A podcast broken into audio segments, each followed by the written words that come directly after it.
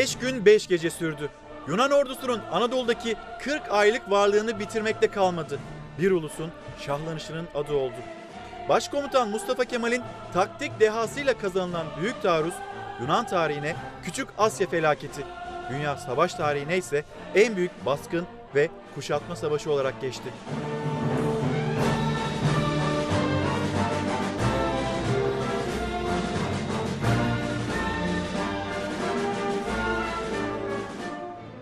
Üç yılı aşkın süredir işgal altındaydı Batı Anadolu. Ama umutsuzluk dağı Sakarya zaferiyle yıkıldı. Söz konusu olan vatandı. Yunan ordusu bin yıllık Türk vatanından Anadolu'dan artık çıkartılmalıydı. Düşmana en güçlü ve kalıcı darbeyi vurmanın vakti geldi. Başkomutan Mustafa Kemal Paşa taarruz kararını 1922 Haziran'ında aldı. 27 Temmuz'da Akşehir'de dikkat çekmemek için düzenlenmesini istediği futbol turnuvasının final maçında silah arkadaşlarına planını açtı. Çok bir baskınla düşmanı kuşatacaktı.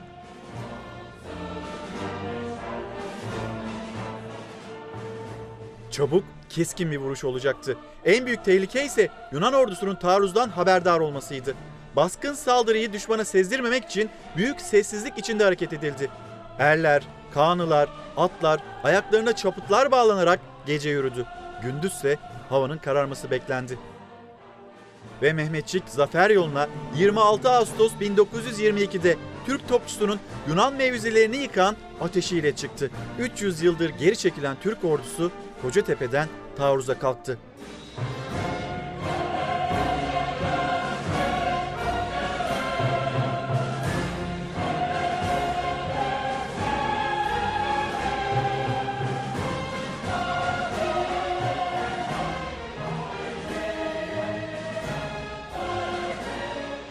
İngilizlerin 6 ayda yıkılamaz dediği Yunan savunma hattı 15 saatte kırıldı. 2 günde 2500 Yunan askeri savaş dışı kaldı. 28 Ağustos'ta Yunan kuvvetleri Dumlupınar'a çekildi. Düşmana en ağır darbe burada vurulacaktı.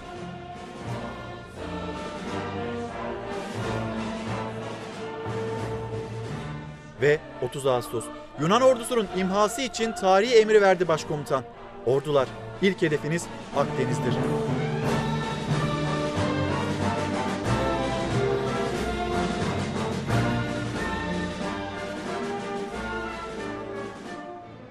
Akşamüstü saat 17'de başladı topçu atışı. Piyadeler süngü hücumuna kalktı. İki buçuk saatte düşman mevzilerine girildi. Gece yarısına doğru son direniş de kırıldı. Ve Yunan ordusunu 9 Eylül'e kadar sürecek İzmir'de son bulacak 14 günlük Anadolu'dan süpürme hücumu başladı. Bir zafer böyle kazanıldı.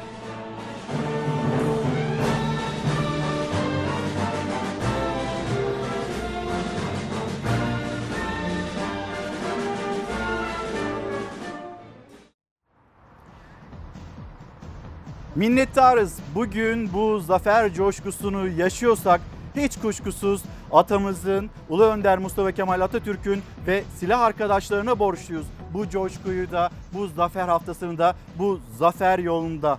Ve hala bugün bile 7 düvele karşı kafa tutuyorsak ve yine o 7 düvele karşı hakkımızı yedirtmeyiz diyorsak ondan, atamızdan, silah arkadaşlarımızdan, silah arkadaşlarından almış olduğumuz o özgüvenle bu cümleleri kuruyoruz.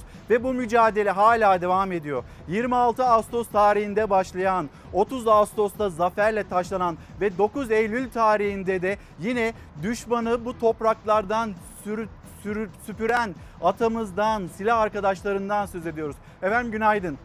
Çalar Saat başlıyor. Ben İlker Karagöz. Bugün 28 Ağustos 2020 günlerden cuma bir zafer haftasındayız. Bir yandan ülkemizin, dünyanın, sizin bizim gündemimizi aktarırken diğer yandan da zafer yolundan bahsedeceğiz. Bakın hala biz bu mücadelenin içindeyiz. Neden söylüyoruz? 10 yıllardır şehitler vermeye devam ediyoruz. Hala birilerinin gözleri bu topraklarda, Anadolu'da ve hala bizim denizlerimizde, bize ait olanda ve biz bugün büyük bir özgüvenle bir kez daha söyleyelim. Büyük bir özgüvenle bütün herkese, bütün dünyaya hayır hakkımızı yedirtmeyiz diyorsak işte atamızdan, silah arkadaşlarından almış olduğumuz o güçle bu cümleyi kuruyoruz. Ve yine yeni bir güne başlarken bu mücadele hala bitmedi derken bir şehidimiz var ve şehidimizi minnetle anıyoruz. Ağrı'da devam eden Yıldırım 3 operasyonundan acı haber geldi. Bir askerimiz şehit düştü.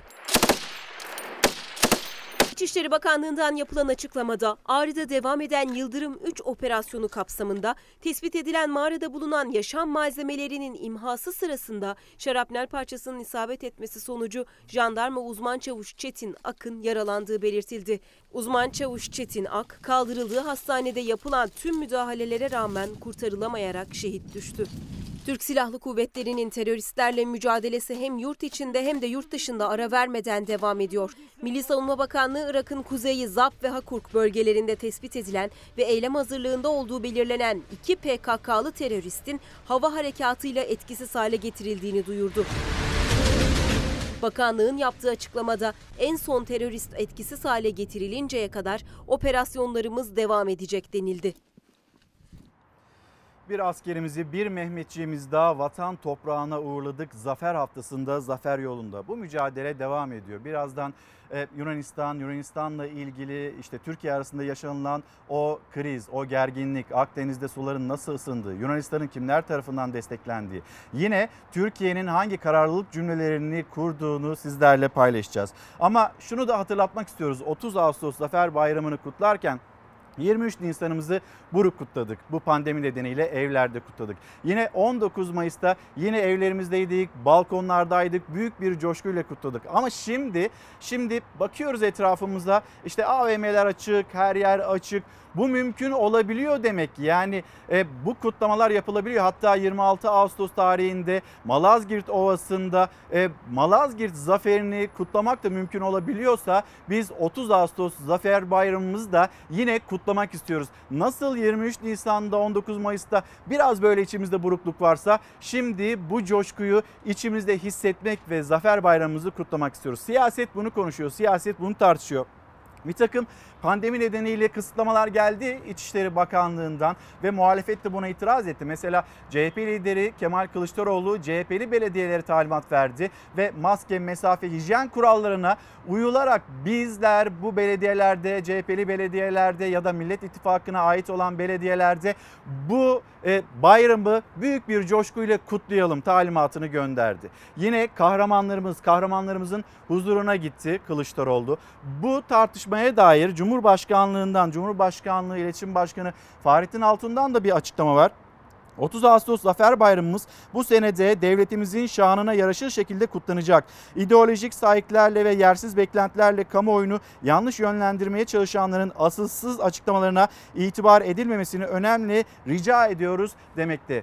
Bir millet olarak kazanılmış zafer ve bir milletin hep birlikte topyekun olarak vermiş olduğu mücadele sonrasında kazanılmış olan bu zaferi herhangi bir köşeye savrulmadan ya da kutuplaşmadan, kutuplaştırmadan hep birlikte kutlamak istiyoruz büyük bir coşkuyla. 30 Ağustos Lozan'a başı dik gitmenin en önemli adımıdır. Düşmanın Anadolu topraklarından kovulmasıdır. Bu tarih için bırakın pandemiyi bugün milyonlarca insan hayatını vermeye hazırdır. Topluluk açısından yasaklanmasını doğru bulmuyorum. Yani dini bayramlar, milli bayramlar birbirinden ayrılamaz. 30 Ağustos Zafer Bayramı öncesinde korona salgını gerekçesiyle kutlamalara getirilen kısıtlama gündemden düşmüyor. Kemal Kılıçdaroğlu ve Meral Akşener ses yükseltti bu kez İçişleri Bakanlığı'nın tartışılan genelgesine. Akşener, Cumhurbaşkanı Erdoğan'ın 350 bin kişilik katılımla açtık dediği Ayasofya'yı hatırlattı. Ayasofya e, meselesinin bir kutuplaştırma aracı olmadığı anlaşıldı. 30 Ağustos'ta bir kutuplaştırma aracı olmamalı. İsteyen gitsin kutlasın, şehirlerde organize olsunlar, valilikler bunu organize etsin. E, can istemeyen de katılmayabilir. Devleti yöneten erkan keşke Yunan galip gelseydi diyenin ayağına gidiyor. Ya tarihi bilmiyorlar ya ülkeye ihanet etmeyi bir tutum olarak toplumun önüne koyuyor. Cumhuriyet kolay kurum her karışında acı var, gözyaşı var. Nasıl olur da bu gerçekler Bizler milletçe kenetlendiğimiz dönemlerde büyük zaferler kazandık. Ecdadımızın izinden giderek gelecek nesillere emanet etmenin gayreti içindeyiz. Cumhurbaşkanı Erdoğan 30 Ağustos tartışmasına girmedi. Malazgirt Zaferi'nin yıl dönümünde konuşurken eleştirilere yanıt vermedi. Ama 30 Ağustos'a sayılı günler kala muhalefetin tepkisi giderek arttı. Türkiye'yi bilmeyen, tarihini bilmeyen bir ekiple karşı karşıyayız. Umarım onlar Miralay Reşat'ı da Gazi Mustafa Kemal'i de oturur yeniden okur, okurlar. Bilin bakalım da bu savaş nasıl verildi? Kılıçdaroğlu devlet mezarlığındaki kabrini ziyaret ettiği, büyük taarruz sırasında Çiğiltepe'yi Mustafa Kemal'e söz verdiği saatte alamadığı için canına kıyan Miralay Reşat Bey'i hatırlatarak yüklendi iktidara. Verilen mesajlardaki vurgu aynı ancak gönderme yapılan tarihler farklı. Bilin bakalım da bu savaş nasıl verildi? Nasıl mücadele edildi? Osmanlı nasıl teslim alındı? İşgal altında bir İstanbul, bir Samsun, bir Erzurum. Onlar biliyorlar mı acaba kendi denizaltımızı yapan bir Türkiye'yi ayağa kaldıran bir Mustafa Kemal'i? Onlar biliyorlar mı acaba dünyaya uçak ihraç eden 5 ülkeden birisiydi. Onlar biliyorlar mı acaba bunu? Ve bunların nasıl yok olduğunu, kimler tarafından yok edildiğini biliyorlar mı acaba? Bütün badirelerden Malazgirt ruhuyla kurtulduk. Çanakkale'yi geçilmez yapan da bu ruhtu. İstiklal Harbi'nde yedi düvele karşı bu ruhla galip geldik. 15 Temmuz destanını da işte bu ruhla yazdık. geldiğimiz nokta ekonomik açıdan Türkiye'nin dışarıya bir anlamda teslim edildiği nokta. Eğer Türkiye Cumhuriyeti'nin 83 milyonu Londra'daki bir avuç tefeciye hizmet eder hale getirilmişse acaba bunu sorgulamayacak mıyız? Kısıtlama ve sınırlama polemiğinin gölgesinde Cumhurbaşkanı Erdoğan'ın 30 Ağustos programı da belli oldu. Anıtkabir'de devlet erkanıyla atanın huzuruna çıkacak, ardından da Beştepe'de tebrigata ev sahipliği yapacak. Zafer haftasında zafer yolunu konuşuyoruz ve bu başlık altında sizlerle buluştuk. Bu başlığın altında sizin gündeminizde ne varsa bunları bize yazıp gönderebilirsiniz. Bir yandan da bizim bir zafere daha ihtiyacımız var. Bütün dünyanın bir zafere daha ihtiyacı var. O da koronavirüs gündemine dair işte e, bütün dünyayı evine hapseden ve sonrasında yine bir rahatlama bütün dünyada ve ülkemizde ve virüsün yeniden hızlı bir şekilde yayıldığını gözlemliyoruz. Avrupa ikinci dalgayı konuşuyor. Biz birinci dalganın ikinci pikini konuşuyoruz. Sonbahar aylarında, sonbaharda yine griple birlikte ya da zatüreyle birlikte daha da böyle karışabilecek hatta mutasyona uğrayabilecek bir virüsten söz ediyoruz. Burada da bir zafere ihtiyacımız var. Burada da zafer kazanmamız gerekiyor. Ama bu zaferi de nasıl 100 yıl önce bu topraklarda düşmana karşı topyekün verdiysek ve kazandıysak yine bu zaferi de topyekün bir mücadeleyle kazanmamız gerekiyor. Gazetelere bakalım. Cumhuriyet Gazetesi, Cumhuriyet Gazetesi'nin manşeti sağlıkçılarımız, sağlıkçılarımız kendisini hatırlatıyor. Tabip Odası Başkanları salgında son tabloyu anlattı. İmdat çığlığı atma noktasındayız.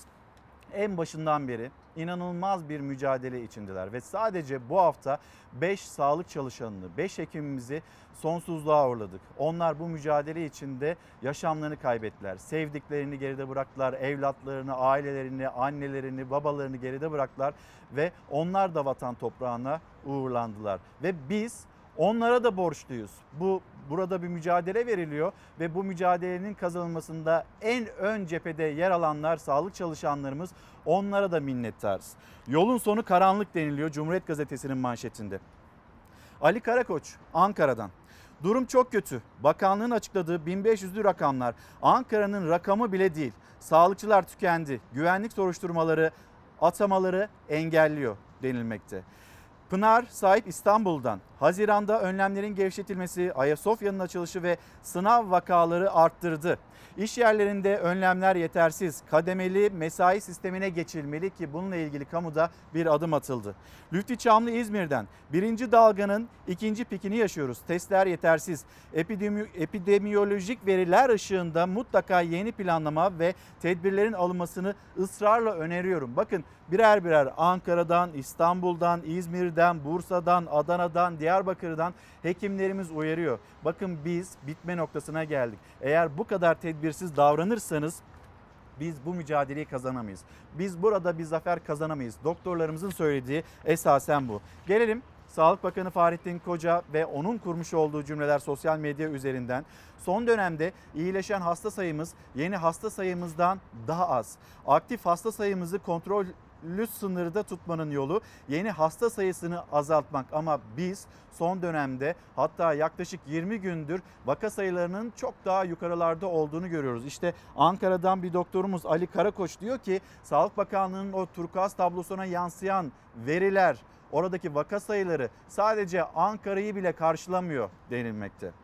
Ve yine Fahrettin Koca bugün için aktif hastalarımızın sayısını azaltacak en geçerli yol tedbirdir. Sonunda yenilen virüs olacak. Sonunda yenilen virüs olacak. Biz bunu biliyoruz ama bu virüsü yenebilmek için cümle kurmak değil, tedbir almak gerekiyor. Bunu da hatırlatalım. 106 bin 111 test yapıldı dün. 1491 vaka 26 kişi yaşamını yitirdi bu virüs nedeniyle ve 995'te iyileşen hasta sayımız olduğu bilgisini aktardıktan sonra Zafer yolu başlığı altında konuşurken bu cephede de zafer kazanmamız gerekiyor. Bu hatırlatmayı yaparken Türkiye'nin koronavirüs tablosu.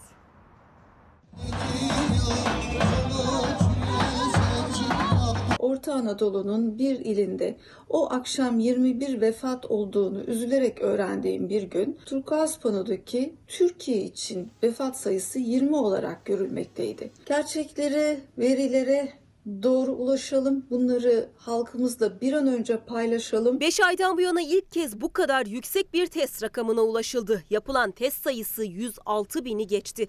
Yeni vaka sayısı 1491 olarak belirlendi. Turkuaz panoya işlendi. Hem ağır hasta hem de vefat sayısında bir önceki güne göre artış var. Ağır hasta sayısı 862, 26 kişi ise yaşam mücadelesini kaybetti. Çocuk göğüs hastalıkları uzmanı Profesör Doktor Elif Dağlı'ya göre bu tablo kaldırılmalı. Çünkü gerçek hasta sayısı çok daha fazla ve Dağlı'ya göre bu tablo halkı rehavete sürüklüyor. Vaka sayıları arttığı için kapanan bazı hastanelerin yeniden açılması da gündemde. Ankara'da sahadaki doktorlardan sık sık yoğun bakım yatakları doldu, yer yok uyarıları geliyordu. Bakan Koca ise yoğun bakım yatak sayısının yeterli olduğunu söylüyordu. Ama bir iddiaya göre Bilkent Şehir Hastanesi'nin açılmasıyla kapanan numune ve yüksek istisas hastanelerinin Covid hastanesi olarak açılması Sağlık Bakanlığı'nın masasında. Hasta yatak kapasitemizi biliyoruz. Eğer onlar doluysa Hatta onlara yeterince e, yer bulamıyorsak hastalara, yoğun bakımlar dolup taşıyor ise aslında elimizde ne kadar hasta olduğunu da tahmin etmek zor değildir. Sahada Covid ile çarpışan doktorlara göre açıklanandan daha fazla vaka var. Türkiye'nin gözü kulağı bu panoda ama Profesör Doktor Elif Dağlı'ya göre tablo gerçekleri yansıtmıyor. Turkuaz panoda verilen sayılar PCR dediğimiz testi pozitif hastalara ait sayılar. Ama hiç test yapılmamış hastalar da var. Testi yapılmış hasta olmasına rağmen negatif sonuçları olan hastalar da var. Bunlar kayıtlarda yok. Arkadaşlarımız elektronik bilgisayar sistemlerine girdikleri kayıtlarda COVID e, yazdıkları zaman otomatik olarak bu tanının alt sıralara itilmiş olduğunu görmektedirler. Dolayısıyla birinci sıraya COVID yazmakta bilgisayar sisteminde zorlanmaktadırlar.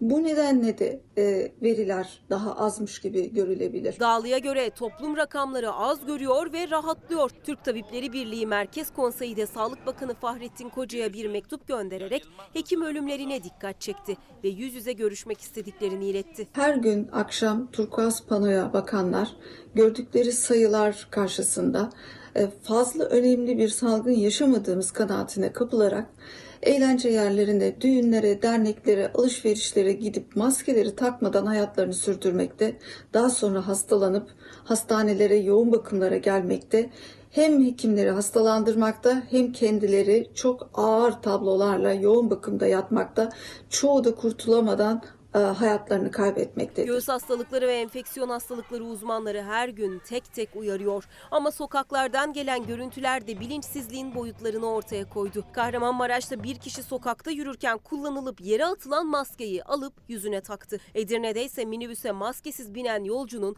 kendisini uyaran şoför ve yolcularla tartışması yumruklu kavgaya dönüştü. Bir anne bebeğiyle kavganın ortasında kaldı.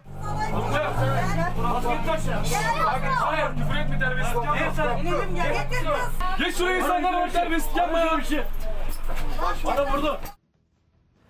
Gülşen Hanım günaydınlar. Manisa Akhisar'a selamlarımızı iletelim bizler de. Başta Başkumandanımız Ulu Önder Gazi Mustafa Kemal Atatürk'ü ve atalarımızı, dedelerimizi bize bu topraklarda yaşamımızı, bu toprakları bırakan, yaşamımızı sürdürmemizi sağlayan, bu toprakları bırakan büyüklerimize, atamıza, silah arkadaşlarımız arkadaşlarına ve dedelerimize minnetlerimizi sunarız demekte. Rezan Balfi'den günaydınlar. Günaydın Atatürk'üm demiş bu mesajı paylaşmış bizimle. Aysel Hocam, Doktor Aysel Yavuz günaydınlarımızı iletelim sizlere de. Özür dilerim.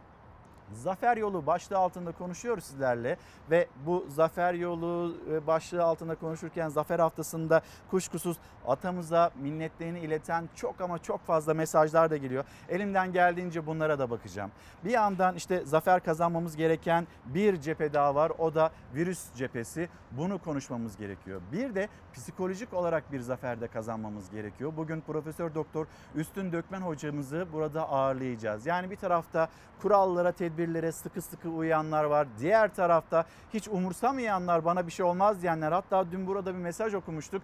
Yani maske takmak yeterli ya da geçerli olsaydı doktorlar yaşamlarını yitirmezlerdi. Ben buna inanmıyorum diyen mesajlar. Yani Bunları da onara onara buradaki yanlış düşünceleri de düzelte düzelte ilerlememiz gerekiyor. Sonra işte 31 Ağustos tarihinde e, okullar uzaktan eğitimle başlayacak. 21 Eylül tarihinde e, yine yüzde eğitime geçileceği bilgileri paylaşılıyor. Çocuklarımızı okullara nasıl göndereceğiz? Kaygılıyız ve burada da psikolojik bir zafer kazanabilmek adına Üstün Dökmen hocamıza danışacağız. Üstün Dökmen hocamızdan psikolojik anlamda ruhumuzu rahatlatabilmesi anlamında e, tavsiyeler isteyeceğiz. Kaçırmamanızı dilerim. Eğer sorularınız varsa lütfen sizler de o sorularınızı bizlere iletin isterim. Ve şimdi bir mücadele sahası daha var. O mücadele sahası da Giresun. İşte Çevre Şehircilik Bakanı Murat Kurum orada, İçişleri Bakanı Süleyman Soylu orada ve insanlar harap olmuş ilçede, şehirde e, yeni bir yön ve yine yaşayabilecek bir alan bulmaya çalışıyorlar ve yaralarını sarmaya çalışıyorlar. Balçık içinde hareket etmeye çalışan iş makineleri, ellerinde küreklerle evden eve yardıma koşan Mehmetçik, dükkanı temizlerken yorgun düşen esnaf. Burası Giresun Dereli. Her yer harap, her yer eşya. Giresun'da sel ve heyelandan en çok etkilenen Dereli ilçesi yaralarını sarmaya çalışıyor. Çevre ve Şehircilik Bakanı Murat Kurum'u görenler yardım isteğinde, çare arayışında. İyi misiniz? Asker mi oldun sen? He? Vallahi aynı asker gibi duruyorsun ha. Yıkıntıların içinde ayakta durmaya, iyi olmaya çalışıyorlar. O da olabildiğince. Hepinize geçmiş olsun. Hoş geldiniz. İçişleri Bakanı Süleyman Soylu da Yağlıdere ve Espiye'de hasar tespitinde. Merak etmeyin sizle beraberiz. Elimizden geleni yapacağız. Burası da Akkaya köyü, savaş yeri gibi. Başınızı çevirdiğiniz her yer darmadağın. Selde dağdan aşağı yuvarlanan dev kayaların ağır hasar verdiği 7 ev daha yıkıldı. Bakanlar köylerde, sokak aralarında vatandaş anlatıyor, bürokratları not tutuyor. Ellerde de harita. Giresun'u, Dereli'yi, Espiye'yi yeniden ayağa kaldırmak için işe koyulacak. Ama nereden başlanacak? Milliyet gazetesiyle devam edelim. Doğu Akdeniz'de yaşanılan, Ege'de yaşanılan o kriz, Yunanistan'da yaşanılan o krize de bir bakmak istiyoruz. Zafer haftasında ve Zafer yolu başlığını bir kez daha hatırlatalım. Kasus belli, geçerli. Kasus belli neydi? Savaş nedeni. 1995 yılında yine böyle e, Yunanistan kara sularını 12 mile çıkarma girişiminde bulunmuştu ve o tarihte bu bizim için kasus belli yani savaş nedenidir cümlesini kurmuştu. Ankara bir kararlılık cümlesi olarak ortaya çıkmıştı. Ege ve Akdeniz'deki Türkiye'ye karşı tehlikeli adımlar atan Atina, İyon denizindeki kara sularını 12 mile çıkarmaya hazırlanıyor.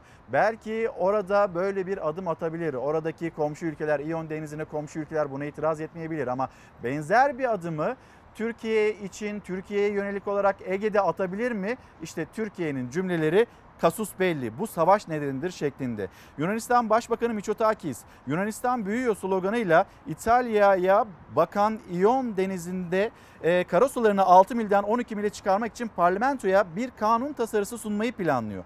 Mitsotakis'in bunu gelecekte diğer deniz alanları içinde yapabileceklerini söylemesi yeni bir tartışmayı başlattı.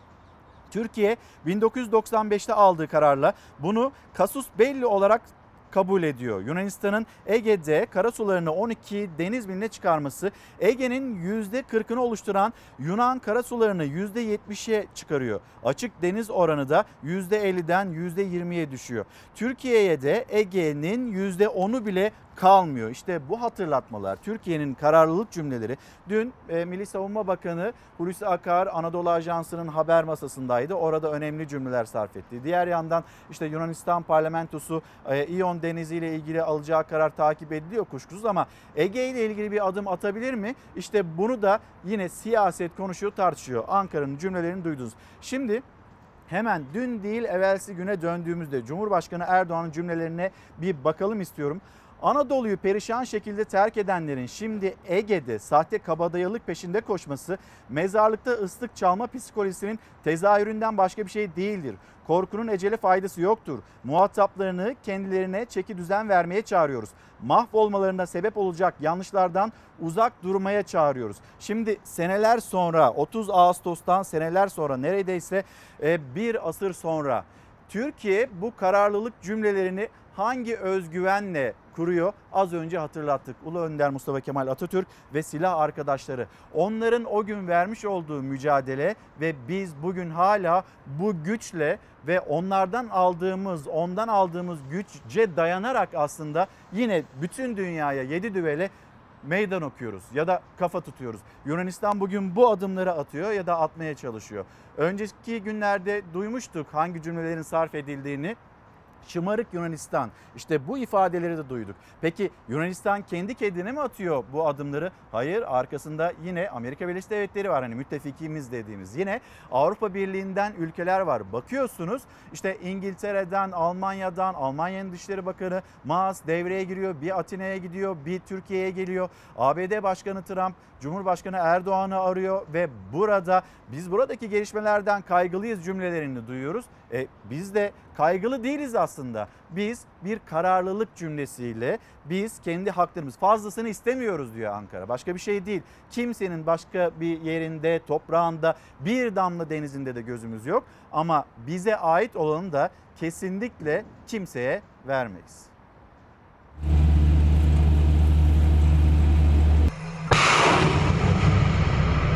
Bizim hak, alaka ve menfaatlerimize karşı herhangi bir engel, herhangi bir taciz, herhangi bir tecavüz mutlaka bedelini öder. Ya burada bir tartışma yok, burada bir geri adım yok. Biz kendi yolumuzda gidiyoruz. Kimsenin de yolumuza çıkmamasını şiddetle tavsiye ediyoruz. Türkiye Doğu Akdeniz'de peş peşe Navtex ilan etti. Fransa ve Kıbrıs'la ortak tatbikat başlatan Yunanistan'a res çekti. Yunanistan'daki kritik oylama ise gerçekleşti. Yunan parlamentosu Mısır'la imzalanan münasır ekonomik bölge anlaşmasını onayladı. Bir damla suyumuzu dahi vermeyiz. Hakkımızı yedirmeyiz. Türkiye Yunanistan arasında tansiyon her geçen gün tırmanıyor. Atina yönetimi Mısır'la yapılan deniz yetki alanlarını sınırlandırma anlaşmasını 178 evet oyuyla parlamentoda kabul etti. Atina Türkiye'nin Doğu Akdeniz'deki faaliyetlerini sonlandırmasını istiyor. Bir yandan da tatbikatlarla provokasyonları sürdürüyor tatbikatlarla Türkiye'nin, Türk Silahlı Kuvvetleri'nin herhangi bir şekilde faaliyetlerini engellemek, değiştirmek vesaire gibi bir şeyleri düşürmek gerçekten çok yani boş bir hayaldir. Ankara Yunan tahriklerine prim vermedi. Her fırsatta geri adım atılmayacağını muhataplarını iletti. Türkiye bu konudaki kararlılığını Oruç Reis sismik araştırma gemisi için yeni Navtex ilan ederek gösterdi. Oruç Reis'in daha önce 27 Ağustos'a uzatılan görev süresi bu kez 1 Eylül'e uzatıldı. Ankara'nın duyurusuna Atina'da karşı Navtex ilanıyla yanıt verdi. Bizim burada yaptığımız şey biz sadece ve sondaj bir araştırma. Dolayısıyla biz buradan herhangi bir şekilde savaş falan çıkarmıyoruz. Türkiye bununla kalmadı. Akdeniz'de ikinci bir Navtex ilanı daha duyurdu. 1-2 Eylül tarihlerinde Kıbrıs'ın kuzeyinde iki ayrı bölgede atış eğitimi yapılacağı açıklandı. Kıbrıs açıklarında tatbikat yapan Yunanistan, Fransa, İtalya ve Rum kesimine yanıt verdi.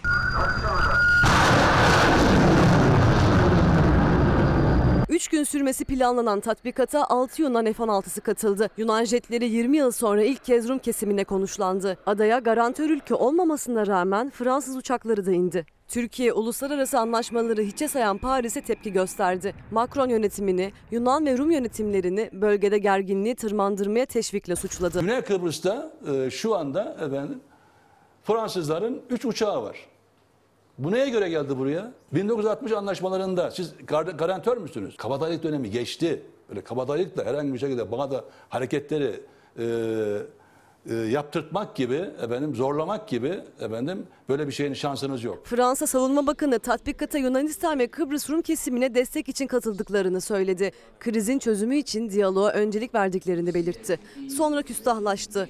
Doğu Akdeniz bazılarının heveslerinin oyun alanı olmamalı dedi. Fransız meslektaşımız e, hanımefendinin bazı açıklamaları var. Bir taraftan diyalog diyor, efendim işbirliği diyor, diplomasi diyor. Diğer taraftan da tatbikatları, askeri tatbikatları başlatacağız diyor. Ya ne demek bu şimdi?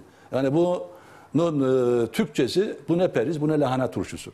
İki ülke arasındaki kriz Avrupa Birliği Savunma Bakanlarının ardından Dışişleri Bakanlarının da gündeminde. Toplantı öncesi Almanya Dışişleri Bakanı Maas konuştu. Türkiye ve Yunanistan'ın gerilim bölgelerinden savaş gemilerini çekmesi gerektiğini söyledi. Siz istediğiniz kadar e, arkanıza Avrupa Birliği'ni alın, Avrupa'yı alın, dünyayı alın. Haklıyız ve hakkımızı almakta da kararlıyız. Efendim hemen arkamdan Ankara'yı görmektesiniz. Ankara'da hafif esintili şu saat itibariyle güzel bir gün başlıyor. Gökyüzü açık, gökyüzü masmavi ve yine bugün hava sıcaklığının 30 derecenin üzerinde olacağının bilgisini paylaşıyor meteoroloji. Belki şu anda evinden çıkmaya hazırlananlar vardır. Acaba bugün hava nasıl olacak bir sürprizle karşılaşır mıyım diyenler vardır. Bir memleketimizin hava durumunu paylaşalım, dönelim. Meteorolojiden uyarı bu kez sıcak hava için. Uyarının rengi sarı. 17 ilde sıcaklıklar potansiyel tehlike rengiyle artacak. Meteoroloji tarafından yapılan son değerlendirmelere göre bugün batı kesimlerde hafta sonu ülke genelinde hava sıcaklıkları artıyor. Karadeniz'e kıyı illerde mevsim normallerinin 2 ila 3 derece, diğer yerlerde ise 4 ila 8 derece üzerinde seyredeceği tahmin ediliyor. Uyarının başlangıç saati bugün 11, bitiş zamanı ise 4 Eylül.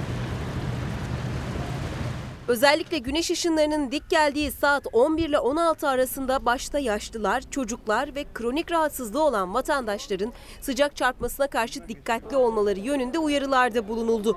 İstanbul Valiliği de sosyal medya hesabından bugünden itibaren hava sıcaklıklarının mevsim normallerinin 4 ila 8 derece üzerinde seyredeceğinin tahmin edildiğini aktardı. Vatandaşlara dikkatli olmaları yönünde uyarıda bulundu. Bugün Doğu Karadeniz kıyılarıyla Artvin, Kars ve Ardahan çevreleri, Erzurum'un kuzeydoğu ilçeleri, Ağrı ve Iğdır'ın güney kesimleri, Van ve Hakkari'nin doğusunun yerel olmak üzere sağanak yağış alma ihtimali var.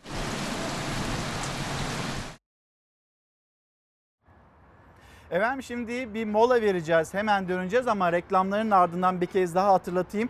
Çünkü e, belki soru sormak istersiniz. Sizde de kaygılar vardır. Profesör Doktor Üstün Dökmen birazdan yanımızda olacak ve sormak istiyoruz. Kaygılarımız var. Çocuklarımız, çocuklarımızı okula nasıl göndereceğiz? Bir tarafta sıkı sıkıya tedbirlere uyanlar, diğer tarafta uymayanlar. Biz nasıl oldu da böyle bir noktaya geldik? Her şeye dikkatle, e, bütün tedbirlere dikkatle uyarken şimdi niye her şey böyle gevşemiş durumda? Kendisine sormak istiyoruz. Tavsiyeleri olacak ve sorularınız varsa lütfen şimdi hem Instagram'dan hem Twitter'dan bize bu sorularınızı yazıp gönderin. Mola dönüşte buluşalım. Efendim bir kez daha günaydın. Çalar Saat devam ediyor. Profesör Doktor Üstün Dökmen hocamıza çok güzel sorular gelmeye başladı sizlerden. Bir kez daha hatırlatmış olayım Instagram hesabımı İlker Karagöz Fox ve Twitter hesabımda Karagoz İlker. Bu hesaplardan bize ulaşabilirsiniz. Üstün Dökmen hocaya kaygılıyız hocam. Biz bu kaygılarımızı nasıl yeneceğiz diye soracağız. Mesela bu süreçten sonra ya da bu sürecin içinde stresle nasıl mücadele edeceğiz? Çocuklarımızda bu süreç acaba bir hasar bırakır mı? Benim oğlum demiş mesela Güler Hanım 22 Ekim 2014 doğumlu. Anaokuluna mı göndersem, ilkokula mı göndersem çok kararsızım. Üstün Dökmen hocam bununla ilgili bize bir tavsiyede e, bulunur mu demekte. Şimdi az sonra hatta yavaş yavaş da adım adım da Üstün Dökmen hocam yanımıza doğru yaklaşıyor. Bu arada Cumhuriyet Gazetesi var. Cumhuriyet Gazetesi'ndeki haberleri de bir tamamlayayım. Onları da okumuş olayım sizlere. Önce 750 bin mağdur diyeceğiz. Tatil kazandınız mesajıyla başlayan devre mülk dolandırıcı dolandırıcılığına dikkat edilmesi konusunda Cumhuriyet Gazetesi uyarıyor. İnsanları kurulan standart standlarda ve internette form doldurarak tuzağa düşüren devremülk dolandırıcıları can yakmaya devam ediyor ve can yaktığı insanların sayısı 750 bine ulaştı. Lütfen bu konuda daha dikkatli olunuz. Ve şimdi sizleri Amerika Birleşik Devletleri'ne götüreceğiz. Orada da olaylar bir türlü dinmiyor ve protestolar giderek de daha da büyüyor. Irkçılığa karşı birleşikler kimden söz ediliyor? NBA, NBA'in dünyaca tanınmış basketbolcuları ve Amerika Birleşik Devletleri'nde yaşanılanlara dair onlar da itiraz seslerini yükseltiyorlar.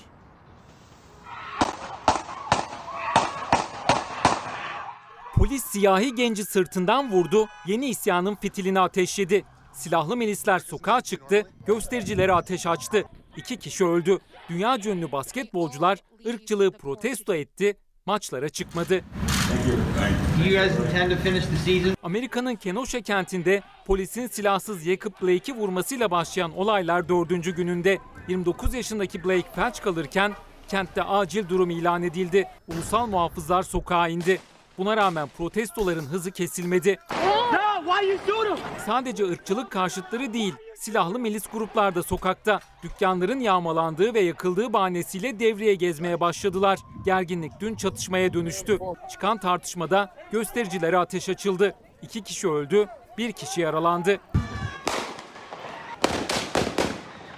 Polis olayın ardından 17 yaşındaki bir genci saatler sonra gözaltına aldı. Birinci dereceden cinayetle yargılanacağı açıklandı. Soruşturmayı yürüten savcılık 29 yaşındaki Blake'in vurulduğu araçta silah bulunduğunu açıkladı. Olay spor dünyasını ayağa kaldırdı. Irkçılığa tepki gösteren Amerikan Profesyonel Basketbol Ligi NBA yıldızları ve takımlar maçları boykot etti. Protestoların ardından NBA yönetimi 3 maç erteledi. Sezonun devam edip etmeyeceğine oyuncular karar verecek. Dünyanın en önemli basketbolcularından LeBron James ise sosyal medyadan Başkan Trump'a hedef aldı. Küfürlü mesaj attı. Değişim istiyoruz. Artık bıktık dedi. Evet bir haber var. Hürriyet gazetesi, Hürriyet gazetesinin manşetinde yer alıyor. Manşette düpedüz sapıklık. Yazar Musa Dinç'in çocuklara yazdığı Gül ve Düşün adlı masal kitabındaki ilkel zihniyet ve iğrenç ifadeler tepki çekti. Savcı soruşturma açtığı Aile Bakanlığı kitap için müstehcen dedi. Şimdi bu kitap bir süredir dolaşımda. Yani bu kitap yazılmış. Bu kitap basılmış. Kimse de ya bu kitabın içinde ne var? Bu kitap hiç kontrol edilmemiş mi? Bu bir masal kitabı. Yani çocuklarımızın önüne koyduğumuz ya da koyabileceğimiz, okusunlar istediğimiz, hayal dünyaları genişlesinler istediğimiz bir masal kitabı. Birisi çıkmış ya biz bunlardan kurtulamadık. Yani bir, bir türlü bitmediler. Çocuklarımız, çocuklarımızın zihinleri bunun zehirlenmemesi için elimizden geleni yapıyoruz. Bakın burada bir hocamız var. Üstün Dökmen hocamız. Az sonra kendisiyle konuşacağız. Biz çocuklarımızı nasıl koruyacağız bu süreçte? Bunu anlamaya çalışıyoruz. Bakıyorsunuz bir kitap, bir yazar basılmış, dağıtılmış ve daha buraları onarmaya çalışıyoruz. Nasıl kurtulacağız? Bir bitmediniz diye defalarca söyledik. İşte yine karşımıza benzer bir durum çıktı. Düpedüz sapıklıkta Hürriyet gazetesinin manşeti. Bir gün gazetesi, bir gün gazetesinin manşetine bakalım. Korona ile yüzde. Şimdi 31 Ağustos anaokulları başlayacak. 21 Eylül Milliyetin Bakanlığı bunun hazırlıklarını yapmakta. Vaka sayısı artarsa biz bu okulları acaba nasıl yüzde eğitimi açacağız? Bu başka ve can yakıcı bir soru olarak karşımızda. Çünkü birazdan Türkiye gazetesinden de okuyacağım. E, Dünya Sağlık Örgütü ya da uluslararası örgütlerden çocukların okullara gitmesi gerektiğini, zihinsel gelişimleri açısından bu cümleleri sarf ediyorlar. Ama yani her tarafta virüs varken, her tarafta vakalar artarken biz gerçekten çocuklarımızı 21 Eylül'de yüzde eğitime başlatabilecek miyiz? Bunun kaygısını yaşıyoruz. E, öğretmenlerimiz onlar için seminer dönemi başladı. Şimdi burada birlikte yayın yaptığımız kameraman arkadaşım Fox kameramanı Berkcan Tuğ. Annesi öğretmen ve annesinin adı da Gönül Tuğ. Onlar seminerlere başladılar hafta başından beri bugün 5. gün. Yani kendi okullarında virüsle karşılaşıldı. Bakın çemberin nasıl daraldığını, yavaş yavaş nasıl yaklaştığını görüyorsunuz virüsün kendi okullarında seminere gidiyorlar. Seminer yapıyorlar ama bütün öğretmenler bir uçta. Zaten manşet de bir gün gazetesinde buna dair. Korona ile yüz yüze.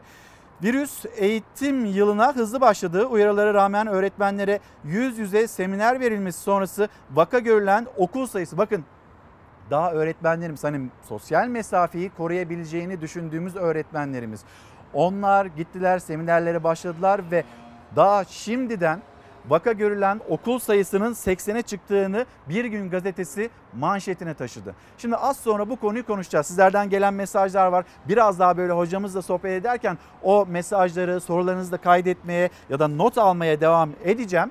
Şimdi bir dünyanın koronavirüs tablosuna bakalım. Sonra da Üstün Dökmen hocamıza devam edelim.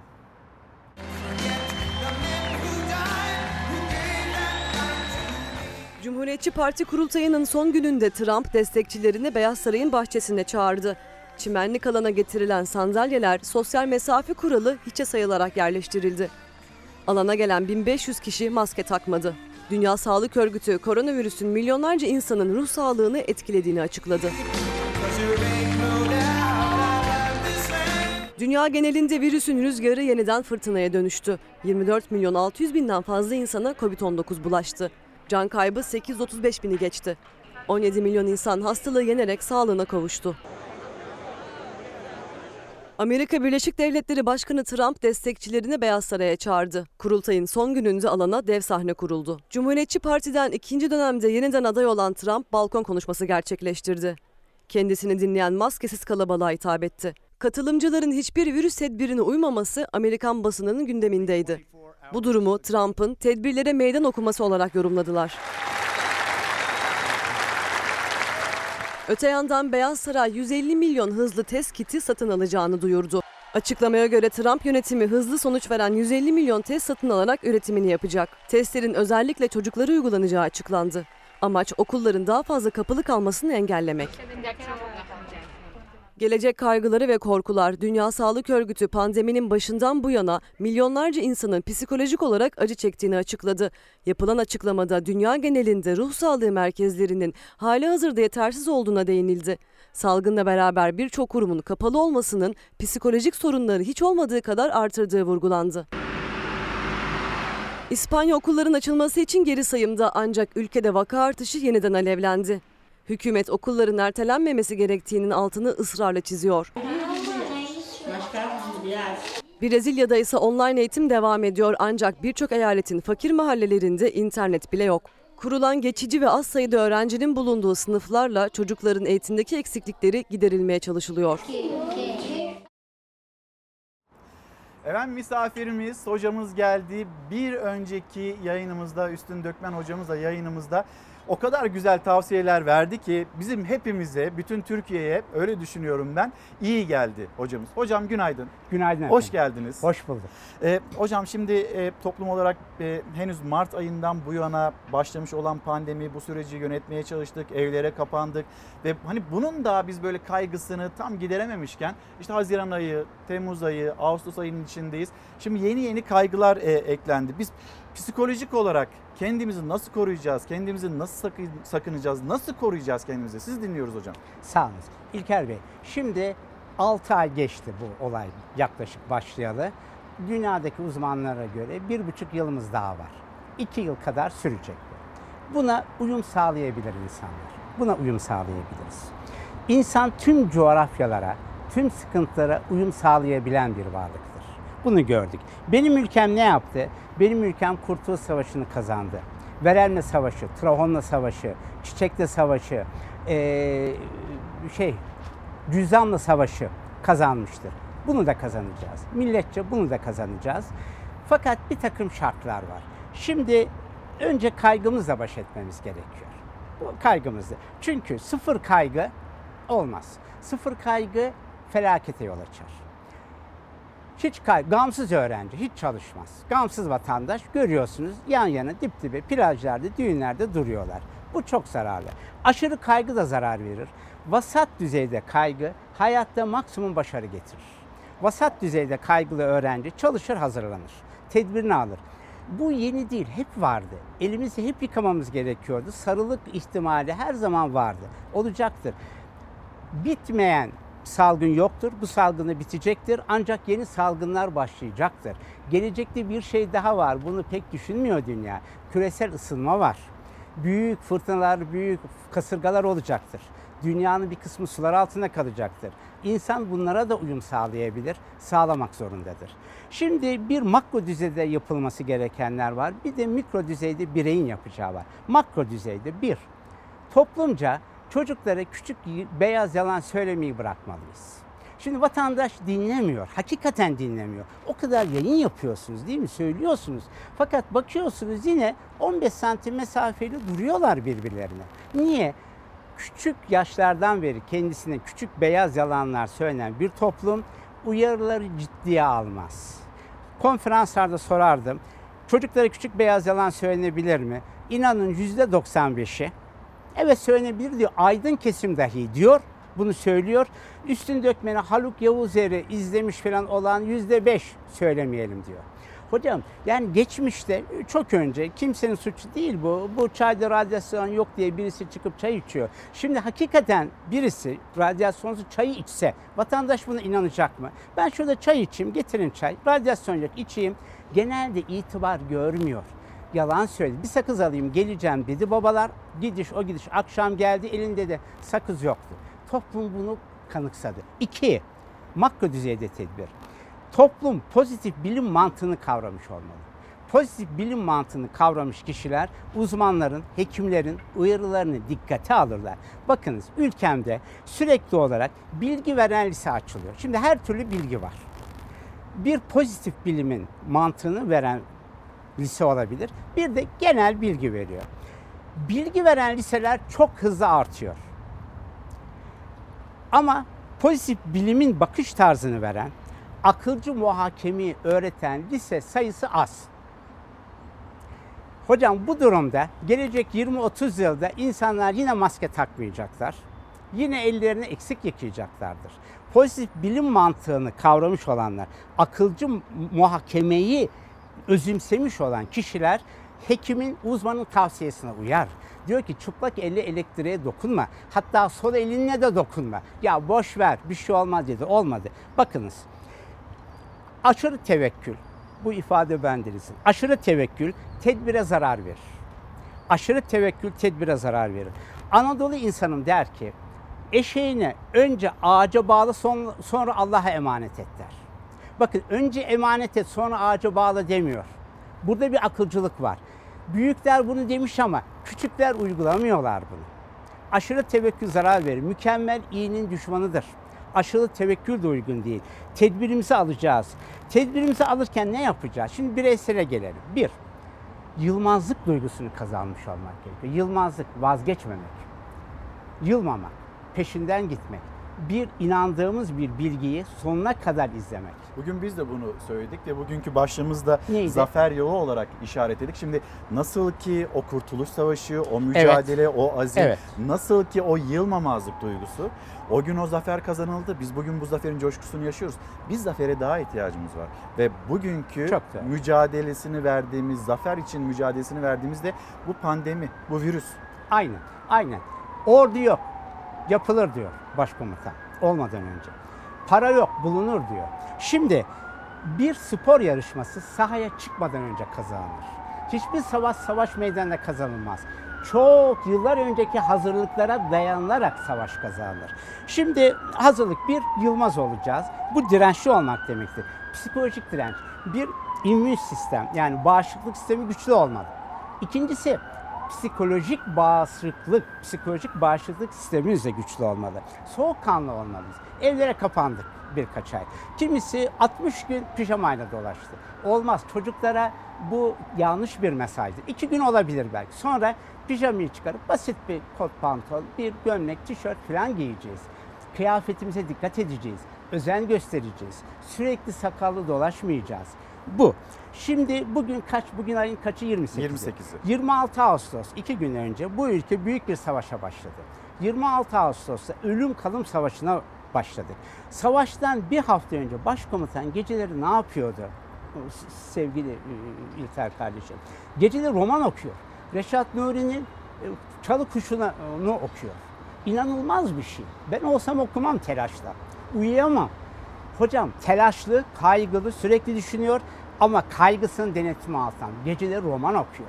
İki gün kala bitiyor. Verin İsmet okusun diyor. Ömer Seyfettin Balkanlarda askerdi başında. Eşkıya tahakkümünde geceleri roman okuyor. Hocam bu so kanunu gösteren hayatta kalıyor. Gelibolu Savaşı'nda baş, e, o zaman başkomutan değil, Yarbay Mustafa Kemal her sabah tenekeden küvet yaptırmış. Hocam akla ziyan bir şey. Tenekeden küvette savaş meydanında her sabah yıkanılır mı? Yıkanıyor ama o ayakta kalıyor ve zafere ulaşıyor. Biz de sağlam olmalıyız. 30 Ağustos önceden kazanılmıştır. O gün kazanılmamıştır. Biz de bu mücadeleyi önceki hazırlıklarımıza kazanacağız. Ha hazırlığı olmayan vatandaşlar ne hazırlığı? E, psikolojik bağışıklık sistemi tam olmayan vatandaşlarımız olabilir. E, psikolojik bağışıklık sistemi zayıf, yılmazlığı zayıf ama bunlar şimdiden başlarlarsa 1-2 yıl sonra hazır olurlar. 2 yıl sonra da Yılmaz'a ihtiyacımız olacak. Hocam şimdi siz beyaz yalanlar dediniz. Şimdi her akşam biz bir e, turkuaz tablo var. O turkuaz tabloya bakıyoruz.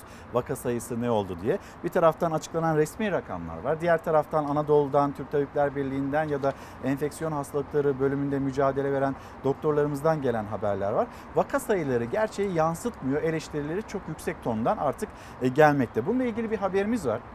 Bu haberimizi paylaşalım izleyicilerimizle sohbetimizi öyle sürdürelim. Buyurun.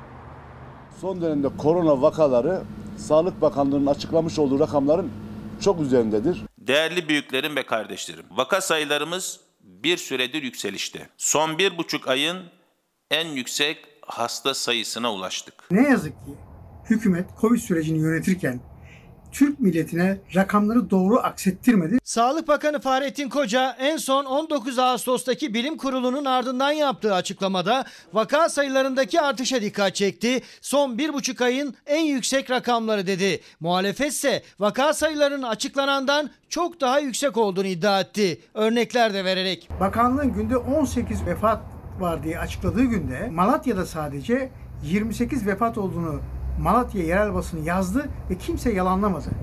Yine Gaziantep'teki bir mezarlığa defnedilen Covid tanılı insan sayımız 12 idi. Bakanlığın bu rakamlar doğru bilgi vermediğini bir kez daha ortaya koyuyor. Salgınla ilgili bilgilenmede artık bir yeterlilik elde ettiğimize inanıyorum. Ankara, İstanbul, Diyarbakır gibi önde gelen tabip odalarının açıkladıkları rakamlar Sağlık Bakanlığı'nın verilerinin doğru olmadığını açıkça ortaya koyuyor. Vaka sayılarındaki artışın günlük duyurulan tabloya doğru yansıtılmadığı iddiasına hastane ve eczanelerdeki yoğun Covid-19 mesaisini de ekledi muhalefet. Kağıt reçete yazılmasın uyarısıyla. Nöbetçi eczanelere neredeyse normal hastalık reçetesi gelmiyor. Gelenlerin çok büyük çoğunluğu ya Covid-19 hastası ya da şüphelisi. Kağıt reçete ise riski arttırıyor. Virüs elden ele kağıtla geziyor. Her geçen gün ağır hasta vakamız arttığı için hastane yükü de dolayısıyla artmış oluyor. Bu hastane yükünün artışı bizi endişelendiriyor diyor. Aslında 19 Ağustos'taki bilgilendirme toplantısında Bakan Koca da endişesini dile getirmişti. Ama vaka sayılarının bakanın duyurduğu ve endişe ettiği tablonun çok daha ötesine geçtiği iddiasında muhalefet. Can kayıpları, ölümlerin de korona nedeniyle yazılmadığı ile ilgili sahadan aldığımız çok ciddi bilgiler var. Rakamlar üzerindeki tartışmanın iki temel sonucu oluyor. Vatandaş işin vahametini kavrayamıyor. Doğru rakamlar gelmediği için doğru bir Covid yönetimi ortaya konamıyor. Maske, mesafe, temizlik kuralına uyarken bizler sadece hastalığın yayılmasını önlemiyoruz. Ağır hasta sayısını, vefat sayılarını azaltıyoruz. Salgının ilk günlerinde muhalefetin de övgülerini alan Sağlık Bakanı Koca bugün Covid-19 yönetimi başarısız eleştirilerinin odağında ve özellikle vaka sayıları ile ilgili iddialara yanıt için gözler onda. Hocam şimdi sağlıkçılar, doktorlarımız büyük mücadele içinde. Siz de keza öyle. Onlar işte yoğun e, bakımlarda, servislerde mücadele içinde. Siz hani psikolojik anlamda biz nasıl ayakta durabiliriz bunu tarif etmeye çalışıyorsunuz. Ve yine oraya geliyor işte bir tarafta çok sıkı e, tedbirlere uyanlar, diğer tarafta ya bana bir şey olmaz diyenler. Dün bir izleyicimiz yazmış. Burada konuştuk. Yani yorumsuz dedim artık. Yani ne diyeceğimi bilemedim açıkçası. Ya, maske takılsa e, ya da maske kurtarsa doktorlara bir şey olmazdı diye böyle bir bakış açısı da ilerliyor. Belki de hani bu 1 Haziran tarihinden sonra ciddi bir rahatlama bakıyoruz. Kalabalıklaşmalar, AVM'ler, plajlar, işte ibadet yerlerinin açılışı, yapılan sınavlar ve bu sınav sonuçlarının ya da bu kalabalıklaşmanın sonuçlarını yavaş yavaş görmeye başlıyoruz. İlerleyen günlerde daha da taşıyacağını da öngörüyoruz maalesef. Bir yandan hani kaygılarımızı da arttıran bu. Evet hocam. Sevgili kardeşim, maske işe yarasa doktorlar ölmezdi demek tam bir cehalet belirtisi. Şunu yıllardır duyarım. Üniversite bitirmek işe yaramaz. Makine mühendisi bir şey bilmez. Ben ilkokul mezunuyum bazen diyor. Makineyi çok iyi çalıştırıyorum. Üniversite mezunu en iyi yerden mezun olup elektrik mühendisi çalıştıramıyor. Demek ki üniversitede okumaya gerek yok. Bu televizyonda da söylendi. Büyük bir cehalet. Üniversiteyi bitiren makine mühendisi teknik terimle öğrenmeyi öğrenmiştir. Yepyeni bir cihaz gelir. İlkokul mezunu, usta çırak işçisi yetişmiş kişi o yeni cihazı bir ayda ancak öğrenir. Makine mühendisi bir buçuk günde öğrenir hocam. Makine mühendisi gerekirse onu söküp yapar bir daha. Şimdi bu bilgiyi değersizleştirmek, bilgi önemli değildir. Doktorda tedbir önemli değildir. Pozitif bilimi değersizleştirmek oluyor. Bunların hepsi önemlidir. Ancak bakınız iyi hani iyi para kötü parayı piyasadan sürer gibi iyi örnek de kötü örneği piyasadan silecektir. İyi örnek yılmadan, yılmazlık sergileyerek kendini göstermelidir. İçimizde başarma gücü var. Tekrar söylemek istiyorum. Deneyemeyiz ama bir anne çocuğun ayağı arabanın altına sıkışmışsa iki saniye bir arabayı kaldırıp indirme gücü var. Vücutta o güç var. Gerektiği zaman vücut onu koyuyor. Sonsuz da değil. Piramidi otobüsü kaldıramaz anne.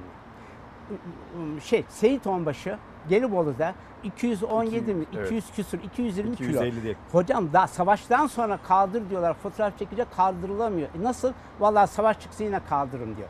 Tahtadan çizip vermişler sırtına böyle almış. O tahtadır, makettir. Şimdi gerekirse yapıyor. Benim ülkemde de bu enerjiyi gösterecek insanlar vardır. Yakutistan'da Saha Türkleri ve Ruslar eksi 55 derecede çocuklarını okula göndermek zorunda değil. Eksi 54 derecede gönderiyorlar. Eksi 54. Eksi 72 ölçüden düşük. Hocam diyor ki orada niye orada yaşıyorsun? Burası benim ülkem diyor. Uyum sağlamış oraya. Her türlü zorluğa biz de uyum sağlayacağız. Ve bilgi, cehalet kaybolacaktır. Güneşin ışığı cehaleti sonunda örter. Cehaletin karanlığı bilginin ışığını örtmez. Iş, karanlık ışığı örtmez, ışık karanlığı örter. Pozitif bilim mantığıyla yetişen, çocuk yetiştiren lise sayısı az olabilir bugün. Genel bilgi veren liseler çok olabilir. Ama bunun işe yaramadığını göreceğiz. Şeyde veba varken kilise çok uğraştı. Gerçekten çok çabaladılar. Her gün ayin düzen, her gün çan çaldı. Ama bitti. Ölecek insan bitince veba bitti. Halk şunu gördü. Yani yöntemde bir yanlışlık varmış dedi. Mı acaba dediler. Ve veba salgından sonra Avrupa'da Rönesans ve reform ortaya çıktı. Ve Aydın- pozitif bilim. Ve pozitif bilim. Tabii reform içinde pozitif bilim de var. O revaçta oldu. Avrupa'da aydınlanma ortaya çıktı. Ee, hocam aydınlık karanlığı aydınlatır. Örter demeyelim. Aydınlık, ışık karanlığı aydınlatır. Çokça mesaj geliyor. Özellikle işte velilerden, anne babalardan. E, biz bu e, bu süreçte çocuklarımız psikolojik olarak bir hasar gördü mü? Ya da biz çocuklarımızı zihnen kendimizde nasıl koruyacağız? Hocam şimdi bir kişinin krizin adını ne koyduğu önemlidir. Eskiden vereme, Osmanlı çok eskiden derdi deva napezir denirdi. Derdi deva napezir çaresiz hastalık demek. Adını çaresiz hastalık koyarsanız umut yok. Ö- Öldük o zaman. Ama ince hastalık de, tüberküloz de, verem de umut var. Mücadele için kapı E, açmak. mücadele umut. Derdi deva napezir çaresiz hastalık. E hadi bana müsaade oluyor. Şimdi bunun adını da öldük bittik diye koyan bir grup var. Tuz ruhunu çok fazla döküyor. Tuz virüsten değil tuz ruhundan ölüyor. Ölenler var. Şimdi aşırı kaygı sıkıntı yaratıyor. Toplumca kişi adını iyi koymalıyız. Biz bununla mücadele edebiliriz. Sarılıkla da mücadele etmek zorundayız. Kolerayla da etmek zorundayız. Hocam dünya çapında çok önemli bir olay. Öğrendik ki bu krizde 3 milyar dünya nüfusunun %40'ı insanın lavabosu, musluğu, tuvaleti yok. Tuvaleti yok. Böyle bir dünyada yeni salgınlar çıkar ortaya. Kat mülkiyeti kanunu vardır. Taban taban müşterek. Yukarıda oturan aşağısı basmış bana ne der? Yanlış. Dünyanın da tabanı tavanı doğusu batısı kuzeyi güneyi müşterektir. Dünyada da kat mülkiyeti kanunun mantığı geçerli olmalıdır. Biz bugün ülkemizi temiz tutup elimizi yıkayabiliriz. Lavabomuz var çünkü. Ama o 3 milyarı düşünmediğimiz takdirde gelecekte dünyanın başından başka sıkıntılar eksik olmayacaktır. Olaya bütün olarak bakmak gerekir. Evlerde küçük çaplı ne yapılabilir? Anne baba mümkün olduğu kadar yüzde yüz rahat olamaz. Ama bir miktar eğer rahatsa bu çocuğa yansıyacaktır. Bakınız şu bir anne eli, şu annenin eli olsa ya da baba eli, bu çocuğun eli. Şu çocuğun eli. Doğru mu tutuyorum? Eğer kaygılıysa farkında olmadan anne baba çok sıkar, çok sıkar. Çocuk elini kurtarmaya çalışır, sokağa fırlayacak diye daha çok sıkar. Çocuk gerilir. Ana babadaki gerginlik çocuğa geçer. Hamileyken bile geçiyor. Şimdi anne baba gerginse Anadolu'da bir söz vardır. İşkilli tavuk dingilder derler. İşkilli tavuk dingilder. Biz ana baba olarak işkillenirsek dingilderiz bu çocuğa geçer. Anne baba gerçekten kendini bir ölçüde rahatlatabilmişse çocuğun elini çok sıkmayacaktır. El ele gidebileceklerdir. Bunun dışında küçük tedbirler var. Söyledim internette var. Yani e, bir, bir takım oyunlar oynamak, çocukla ev içinde oyunlar oynamak, tedbir alarak oynamayı öğrenmek. Mesela bir arkadaşımız var, psikolog arkadaşım. Çocuklarıyla her gün bir dünyada ülkeye gezi yapıyorlar. Yok İtalya'ya gidiyorlar. Ama evde oturarak gidiyorlar. İtalyan yemekleri yiyorlar, İtalyan kıyafet. Yok Meksika'ya gidiyor. Meksika şapkası kağıttan yapıyorlar. Dünyayı geziyorlar. Yaratıcı etkinlikler bulmak gerekiyor. Toplumu yaratıcı insan zihni kurtarır. Birçok etkinlik yapabilir anne baba. Bunun üstesinden geleceğiz. Zaten tedbirli olmak zorundaydık. Hocam to- toplum zaten Hocam çok kadın öldürüyor ülkemizde. Allah aşkına siz bu işi daha iyi bilirsiniz. Son Estağfurullah 6 ayda e, pandemiden ölen insan sayısına bakın. Bir de belki 10 yılda öldürülmüş kadın sayısına Kadın bakınız. şiddeti. Bölgeye göre yok, farkı yok. Sadece eğitim düzeyine göre farkı. İşte az önce bir haber var diyor Hürriyet gazetesinden okudum. Yani çocuklar, çocukların önüne konulan masal kitapları. Biz yani bu nasıl bir saçmalık? Hocam çok aykırı bizim kuşağa çok miktarda Pamuk Prenses okundu. Çok miktarda. Okundu. Sevdik. Var piyasada hala. Bu doğru mu? Pamuk Prenses ne yapıyor? Temizlik yapıyor, yemek yapıyor. O kadar. Okur mu bilmiyoruz. Okur mu bilmiyoruz. Kadın doğurur, doyurur, temizler. Bayıldı. Cadının elmasını yedi. Beyaz atlı prens geldi, öptü, ayıldı. Bu masalı okuyarak çocuklarımıza yüzyıllarca biz hangi mesajı verdik? Sadece o haberdeki değil, birçok masal zararlı. Hangi mesajı verdik? Sen eğer bir kadınsan kendi ayakların üzerinde var olma ihtimalin yoktur. Sen namuslu ol, temiz pak ol, beyaz atlı prens gelir seni kurtarır. Sen bir kadınsan kendi başına ayakta kalamazsın. Niye? Neden? Batı masallarında bakın, Grimm masallarında çok miktarda beyaz atlı prens motifi var. İddia ediyorum Türk halk masallarında Pertel Navli Boratam'a bakılsın. Beyaz atlı prens motifi yoktur bizim masallarımızda. Çünkü Türk kadının bizatihi kendi atı vardı. Banu Çiçek'in, Salcan Hatun'un kendi atı vardı. Ata biniyor. 40 kız arkadaşı var. Güçlü olan kadın, tek taşımı kendim taktım, girmesinler havaya diyor hocam. İlk taşını, bileziğini kadın takacak. Ha beş tane erkek taksın, fazla yüzük göz çıkarmaz. Ama kadın güçlü olacak. Kadın öncelikle güçlü olacak hocam. Şimdi bu masallar zararlı. Pamuk Prenses masalı. Hocam uyuyan güzel masal. Rapunzel. Allah aşkına şurası kule gibi. Saçlarını sarkıtı erkek tırmanarak çıkıyor. İki sevgili buluşacak kadın yine mağdur. Hocam 70 kiloluk erkeği bu saç çeker mi Allah aşkına? Kadın her halükarda okka altına gidiyor. Benim çocuğum bu tür masallara müstahak değildi. Yeni mi fark ediyoruz? Hocam yok bunlar böyle. Hocam şimdi e, okullar meselesine geleceğiz. Hemen o gelelim. çok önemli bir konu. E, Çok bununla önemli. ilgili bizim bir hazırlığımız var. Mesela ilkokula yeni başlayacak öğrenciler, onlar e, nasıl davranacak, veliler nasıl davranacak, öğretmenler nasıl davranacak? Şimdi öğretmenler maske takacak hocam. Ama hani ilkokul çağındaki bir çocuk öğretmenine sarılmak ister, annesinden yeni ayrılıyor. Yüzünde maske, ifadesini görmeyecek belki kızıyor mu, gülüyor mu, ona sevgiyi yüzündeki ifadeyle gösterecek ama bir de maske var yüzünde e, öğretmenlerin. Belki bunu da konuşmamız gerekiyor. Hocam çok yaratıcı yollar. Okula gitmeden önce çocuk maskeli anneye babaya sarılsın. Pratik yapalım. Ben öğretmenini... Çok özür dilerim. Haberi verelim. Öyle Peki uzun uzun anlatmanızı tamam. isteyeceğim. Buyurun efendim. Çoğu ne olduğunun farkında değil. Bazıları da sadece korkuyor. Pandemi süreci özellikle okula yeni başlayacak çocuklar için bir bilinmezlik düğümü oldu. Bir yanda virüs tehlikesi, diğer yanda okulla ilk kez kurulacak o ilişkinin kalitesi. Eğitim programlarının yeniden düzenlenmesi gerekiyor. Özellikle anaokulu ve birinci sınıf öğrencileri okula başlamalı mı? Anne babaların kafasındaki soru bu. Virüs tehlikesi ne kadar gerçekse uzaktan eğitimle onlara sağlıklı bir başlangıç sunmak da bir o kadar zor.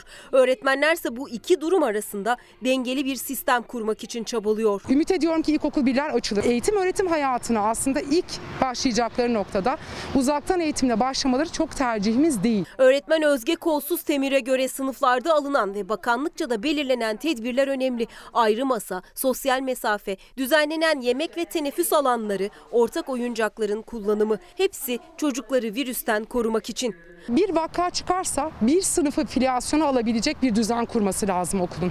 Tüm okulla her çocuğu muhatap ettiğiniz zaman böyle bir önlem alma şansınız kalmayacaktır. Ama okullar açılacak mı, açılmalı mı tartışmalarının ortasında yaşları itibariyle kritik durumda olan bir grup var. Bu yıl okula başlaması gereken birinci sınıflar. Birinci sınıflarımız şu anda anaokulu çocuğu gibi davranıyorlar. Başlangıcı öğretmenle yapmak bizim için çok önemli. Çünkü bu çocuklara yani işin akademik kısmının yanı sıra davranışsal olarak da bir ilkokul öğrencisi kimliğini kazandırmak için çocukların fiziksel olarak yanında durmamız lazım. Geçtiğimiz yılın ikinci dönemini bilgisayar başında geçirdi çocuklar. Bu yılda aynı durumda kalırlarsa ne gibi sıkıntılar çıkabileceğini anlattı Özge Kolsuz Temur.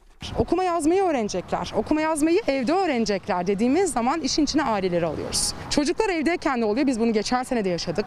Geçen seneki birinci sınıflarda anne baba yanında oturuyor ve anne baba birinci sınıfı çocuğuyla birlikte tekrar okumaya başlıyor. Ve çocuğuna yönergelerde bulunmaya başlıyor.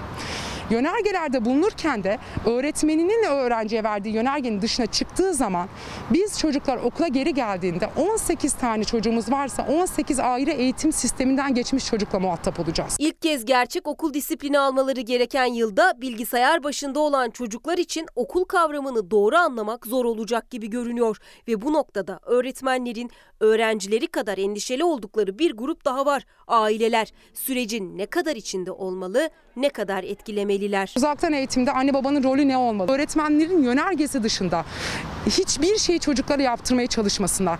Öğretmen iki satır yazı yazdırmış. Üçüncü satırda yazdırırsam daha güzel yazar diye bir şey yoktur.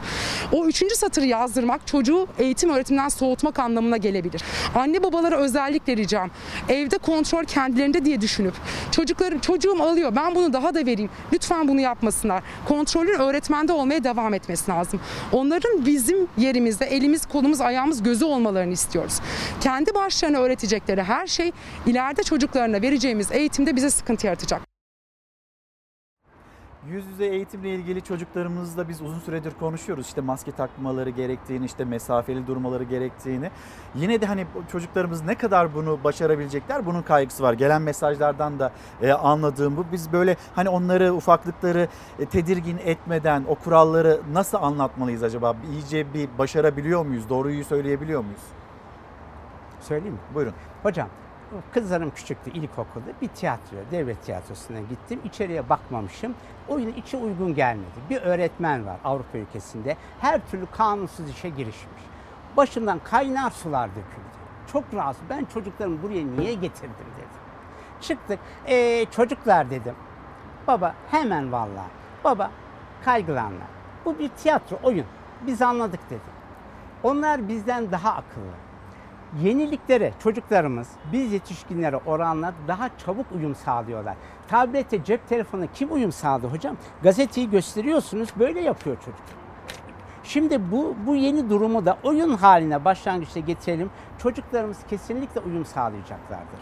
Şimdi öğretmene sarılmak isteyeceğiz. Bu durumda sarılamayacak. okulların açılması gerektiğini söylüyorsunuz hocam. Hocam kesinlikle açılması gerekiyor. Ancak, ancak var. Hocam çocuklar mı bir Avrupa'da pardon Amerika'da bir Türk kızımız yaptı. Şeffaf maske yaptı. mimikleri gösteren maske. Hani mimikleri öğretmenin göremiyor, sizin mimiklerinizi göremiyor. Ama bu mümkündür. Niye bunun üstüne düşünmüyoruz? Hocam bu örnekleri. Şimdi okullar açılmak zorunda. Eğer açılmazsa mahvoluruz. 6 ay geçti. Yaklaşık toplam 2 yıl sürecek. 1,5 yıl var. Bu sürerse uzmanlara göre. 2 yıl çocukları okula göndermezsek mahvoluruz. Bir kuşak kaybolur. Açılmak zorunda.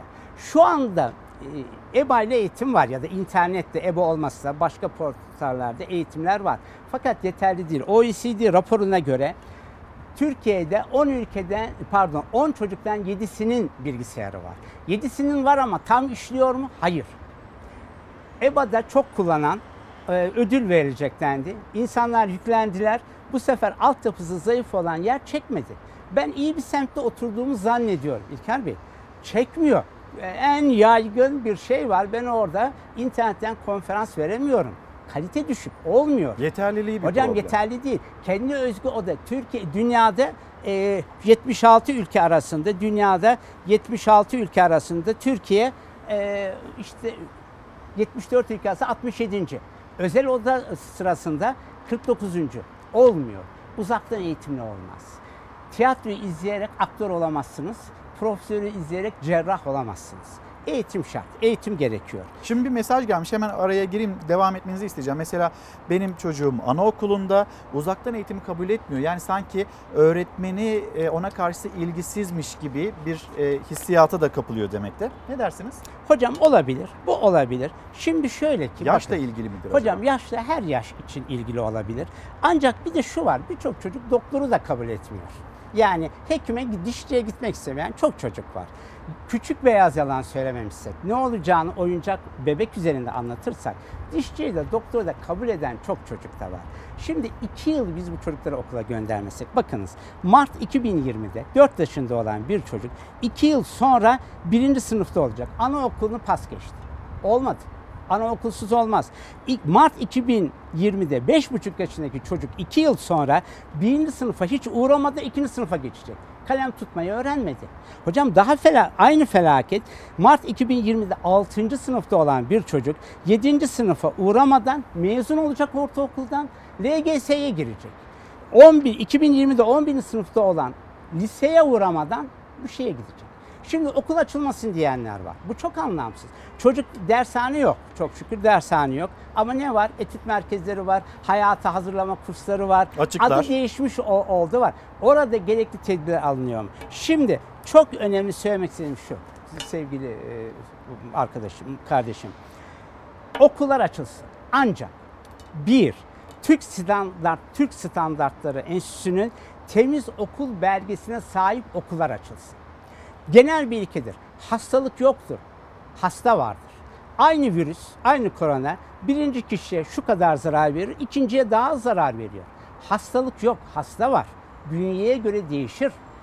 Geçmiş vücut e, yapısına göre değişir.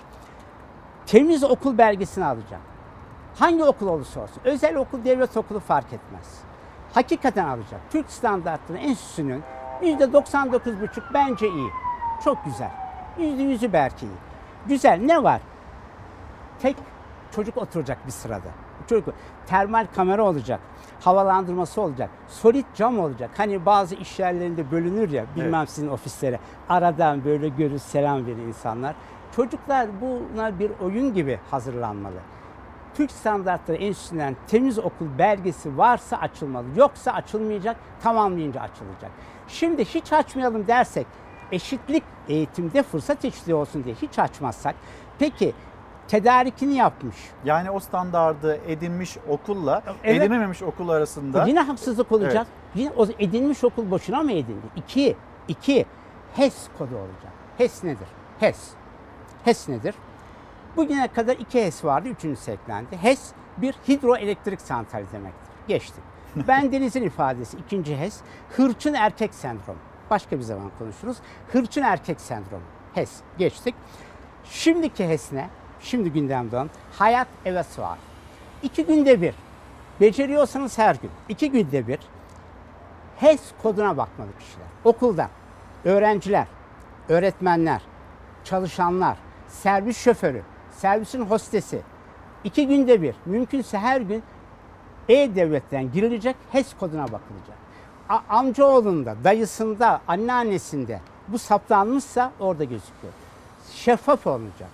Bir okulda, bir öğretmende ya da bir çocuğun dayısında virüs tespit edilmişse lütfen küçük beyaz yalan söylenmeyecek. Allah aşkına bundan sonra bari söylemeyelim. Dürüst olalım. Şeffaflık. e, Hocam şeffaflık olacak. Ben güvenebilmeliyim. Hocam bilmiyorum göreceğiz. Bilmiyorum göreceğiz. Fısıltı gazetesiyle şeffaflık olup olmadığı çıkıyor. Bir parantez. Şimdi deniyor ki bakanlığın verdiği sayılar doğru değil filan. Şimdi yalan diyor. Emin değil bilmiyorum yalan mı mi. Doğru olduğunu varsayıyor. Bakanlığımızın hastalık konusunda verdiği sayılar tut ki, tut ki yalan. Ama sıfır değil. Sıfır değil yine veriyor. Sıfır dense son bir ayda hepsi sıfır olsa inanmayacağım. Ama sıfır yok. Demek ki var. Demek ki var. Az ya da çok. Rutuşlanmış olabilir. Rutuşlanmamış olabilir sayılar. Hocam buna var. Yok demiyor. Sıfır demiyor. Hiçbir zaman 10 kişi öldü de denmedi. Sıfır denilirse beri. kaygılanın diyorsunuz. Hocam sıfır, bir ay sıfır dense eyvah siz evde kalın ben de evde kalayım. Yok böyle bir şey. Hocam şimdi bu e, HES şeyine koduna bakılacak. Bu- Buna güveneceğiz. Bu ortaya çıkar. Çıkmaz değil. İsterseniz siz bir okul olarak bir çocukta çıktı yokmuş gibi davranın öğretmen de öbür veli atacak söyleyecek bunu. Bu söylenecek. Bu iki şart yerine getirilse o okul açılmalı. Yerine getiremedi. Düştü. Açılmayacak. Türk Standartları Enstitüsü'ne bari bu konuda güvenelim Allah aşkına. Her konuda herkes sıfır demek değil. Bir standart belirlemiş. Buna güveneceğiz. Artı HES kodu var hocam. Servis şoförü, öğretmen, e, belki her gün buna bakılması gerekiyor. Böyle olursa okullar açılmalı. 99 depremi oldu e, değerli kardeşim. Bazıları dediler ki okulları açmayalım. Yanlış. Şu soru şunu söylemek gerekiyordu. Hangi okullar açılsın? Hangisi açılmasın? Perde betonu olanlar açılsın. Veli çocuğunu okula yatırırken 5 yıldızlı otel konforu arar. Fuaye müthiş olacak. Bahçesinde midilliler olacak. Havuz olacak. Bütün havuzlar çöpe gitti. Havuz yok artık. Havuzda olmaz bu iş. Kaç tane veli çocuğunu bir özel okula ya da devlet okuluna kaydettirmeden önce programa bakıyor, programa bakmıyor. Gidip de belediyeye perde betonu var mı yok mu diye bakıyor mu? Allah aşkına bakıyor mu? Bakmıyor. Fuayeye bakıyor. Hocam yani markaya bakıyor. Hocam markaya düşkün velinin çocuğu da markaya düşkün olur. Marka bizi hastalıktan korumaz. Hocam şimdi e, bir oyundan bahsetti hocamız. Onu biraz anlatabilir mi demekte bir Buyurun. izleyicimiz. Aynı zamanda maskeleri takıp ben senin öğretmenim diyecek hani öğretmenleri. E, hani bu, burası da galiba biraz eksik kaldı. O Hocam kısmı. söyleyelim, Heh. söyleyelim. Şimdi e, Çünkü velileri konuşurken, çocukları konuşurken öğretmenlerin de nasıl davranacağı Hocam çok kıymetli. elbette. Şimdi bakın bu yeni bir durum. Şu bilgiyi lütfen unutmayasın değerli izleyicilerimiz. Çocuklar yeniliklere bizden daha kolay uyum sağlıyorlar. Bu kesin. Şimdi evde okula gideceksin. İlk defa diyelim ki. Eskiden olduğu gibi öğretmene sarılmayacaksın. Herhalde evde sarılıyordur anne babaya. Maskesiz de sarılıyorlar çocuklar. Öyle değil. Maskeyi taktı anne. Belki camı taktı, şunu taktı, bunu taktı. Nasıl olacak? Böyle uzaktan. Mesela ben şu an size sarılıyorum. Siz bunu Ben hissettiniz. Hocam hissediyoruz. Biz bunu hissediyoruz. İnternette bir merhaba demek, şöyle bir el sallamak, sarılmak demektir. Bunu yaptık. Okulda da öğretmenine de böyle olacak. Gidip bizzat öğretmenine hı, ya sarılmayacaksın. Sevgini ifade edeceksin. Öğretmenim seni seviyorum diyeceksin. Öğretmenim sana soruluyorum diyeceksin. Bu pratiği evimizde yapalım. Git okulda da öğretmenle yap. Öğretmen de bunu yapacak. Yeni şarta uyum sağlayın. Oyun şekline getirmeli. Araya solit bir tür plastik. Şöyle koyduk diyelim. Siz orada ben burada. Birçok iş yeri öyle mi değil mi? Öyle mi değil mi? Olanlar var, olmayanlar var. Olanlar var. Cam var. Camın arkasından bir şey söylüyor. Bunu oyun şekline getir. Hani bazı bankaya gidiyoruz ya orada oluyor. Oradaki gibi olacak. Habire eleman Eczanelerdeki kalkıp, gibi olacak. Eczanelerde kalkıp yanına gitmiyor iş arkadaşının. Okulda da böyle olacak. Bunları oyun şekline getirebiliriz. Bu duruma oyun sağ, uyum sağlayacak. Bakın hayat iki görüş var. Bir rolle, Moreno'ya göre rolledir. Bir kuramcı Huzinga'ya göre yaşam oyunla başlar. Önce oyun vardı. Oyun ve rol vardı. Hayvanlar bile oyun oynar. Köpekler oyun oynar fazla ısırmaz. Annesine fazla ısırsa ensesinden tutar sallar bırakır. Haddini bil demektir. Çocuklar oyun oynarlar. oyun oynuyorlar, hayata hazırlanıyorlar, mücadele ediyorlar. Bu yeni güçlük karşısında da oyun oynayarak hazırlanabiliriz. Bir eğitimci der ki iki çocuk hırsız polis oynuyorsa ileride hangisi hırsız hangisi polis olacak bilemeyiz. Ama oyun bir şekilde hazırlar. Birini polis olmaya, birini hırsız olmaya hazırlar belki. Güzel oyunlar oynayacağız. Zararlı olmayan oyunlar oynayacağız. Virüs karşısında nasıl mücadele edeceğimiz konusunu neşeli bir oyun haline getireceğiz. Bir felaket senaryosunun provası değil. Allah aşkına dünyada zombilere inananlar var. Yıldız falan inanan var. Pozitif bilim falan yok hocam. Yani söyleyeyim söylemeyeyim Allah aşkına. Televizyonda yani bir üniversite hocası dedi ki Hazreti Nuh cep telefonuyla konuştu. Birisi de küreyi koydu suyu döktü. Dünya yuvarlak olsa okyanusun suları dökülürdü dedi. Buna inananlara maskeyi nasıl taktıracaksınız? 2000'li Hocam- yıllarda hem de. Hocam yani az önce, şu, yo daha yeni. Hocam şimdi çocuk oyun, hayata oyunsuz hiçbir çocuk başlamaz. Hiçbir çocuk. Bakın çok küçük, 2 yaşında bile şöyle yapar, fışt yapar. Yok bardak yok, çaydanlık yok. Fışt, size verir. Siz alıp "Hmm, çok güzelmiş bir tane daha ver diyeceksiniz. Bu bir oyundur. Çocuk buna adapte oluyor. Oynuyor. İnanılmaz bir şey bu. Soyut düşünmüyor henüz. Fakat soyut düşünmeye giden yolda bir adım attı. Sol anahtarını koydu ortaya. Oyun oynayarak şakacıktan size çay veriyor. Bunu da oyun oynayarak. Hocam 7 yaşında çocuktan söz ediyoruz. Oyunu rahatlıkla e, kaldıracaktır, özümseyecektir. Birkaç mesaj okuyayım hocam. Ee, Deniz Hanım göndermiş. Hocam sadece okul ve serviste hani konuşuluyor HES kodu. Toplu taşımayla ulaşım sağlayan öğrenciler hiç gündeme alınmıyor. Orada O- ayrı bir... orada aynı şey, benim için aynı şey hocam. Ee, Sevil Hanım göndermiş okullarda sınıf içini konuşuruz servislerdeki çocuklar ne olacak demekte. 16 servise 20 çocuk e, biniyor Olmayacak. e, demekte. Hocam otobüste de olacak. O, yani zaten 1 Haziran'dan beri İlker Bey e, şehirler arası yolculukta, uçakta şeyde HES kodu isteniyor mu istenmiyor mu? İsteniyor. Hocam o zaman adı dershane olmayan etüt merkezinde de HES kodu olması gerekiyor. Bütün toplu taşıt araç çocukların devam ettiğinde ama hocam çocuk ondan istediniz, şoförden istediniz, e, binenlerden isteyemediniz. O da makro düzeyde bir düzenleme gerekiyor. Filiz Hanım göndermiş. 4. sınıfta e, okuyacak e, torunum okula gitmeyi istemiyor çünkü hastalıktan korkuyor diyor. Ve e, yine Esra Hanım da yazmış anne babadan değil e, çoğu çocuk büyük anne büyük babalarda ekran bağımlılığını uzaktan eğitim arttıracak mı? Büyükler ne yapmalı? Ders süreçlerinden sürelerinden sonra büyükler ne yapmalı? Hocam yarış şekeri ciddi bir şey değil mi İlker Buyurun. Bey?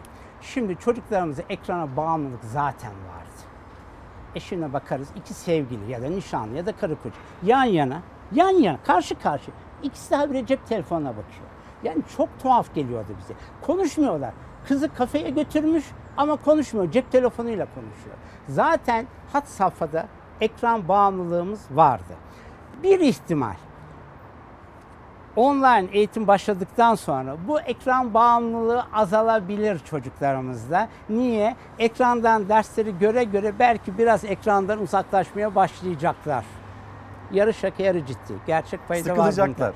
Hocam sıkılacak.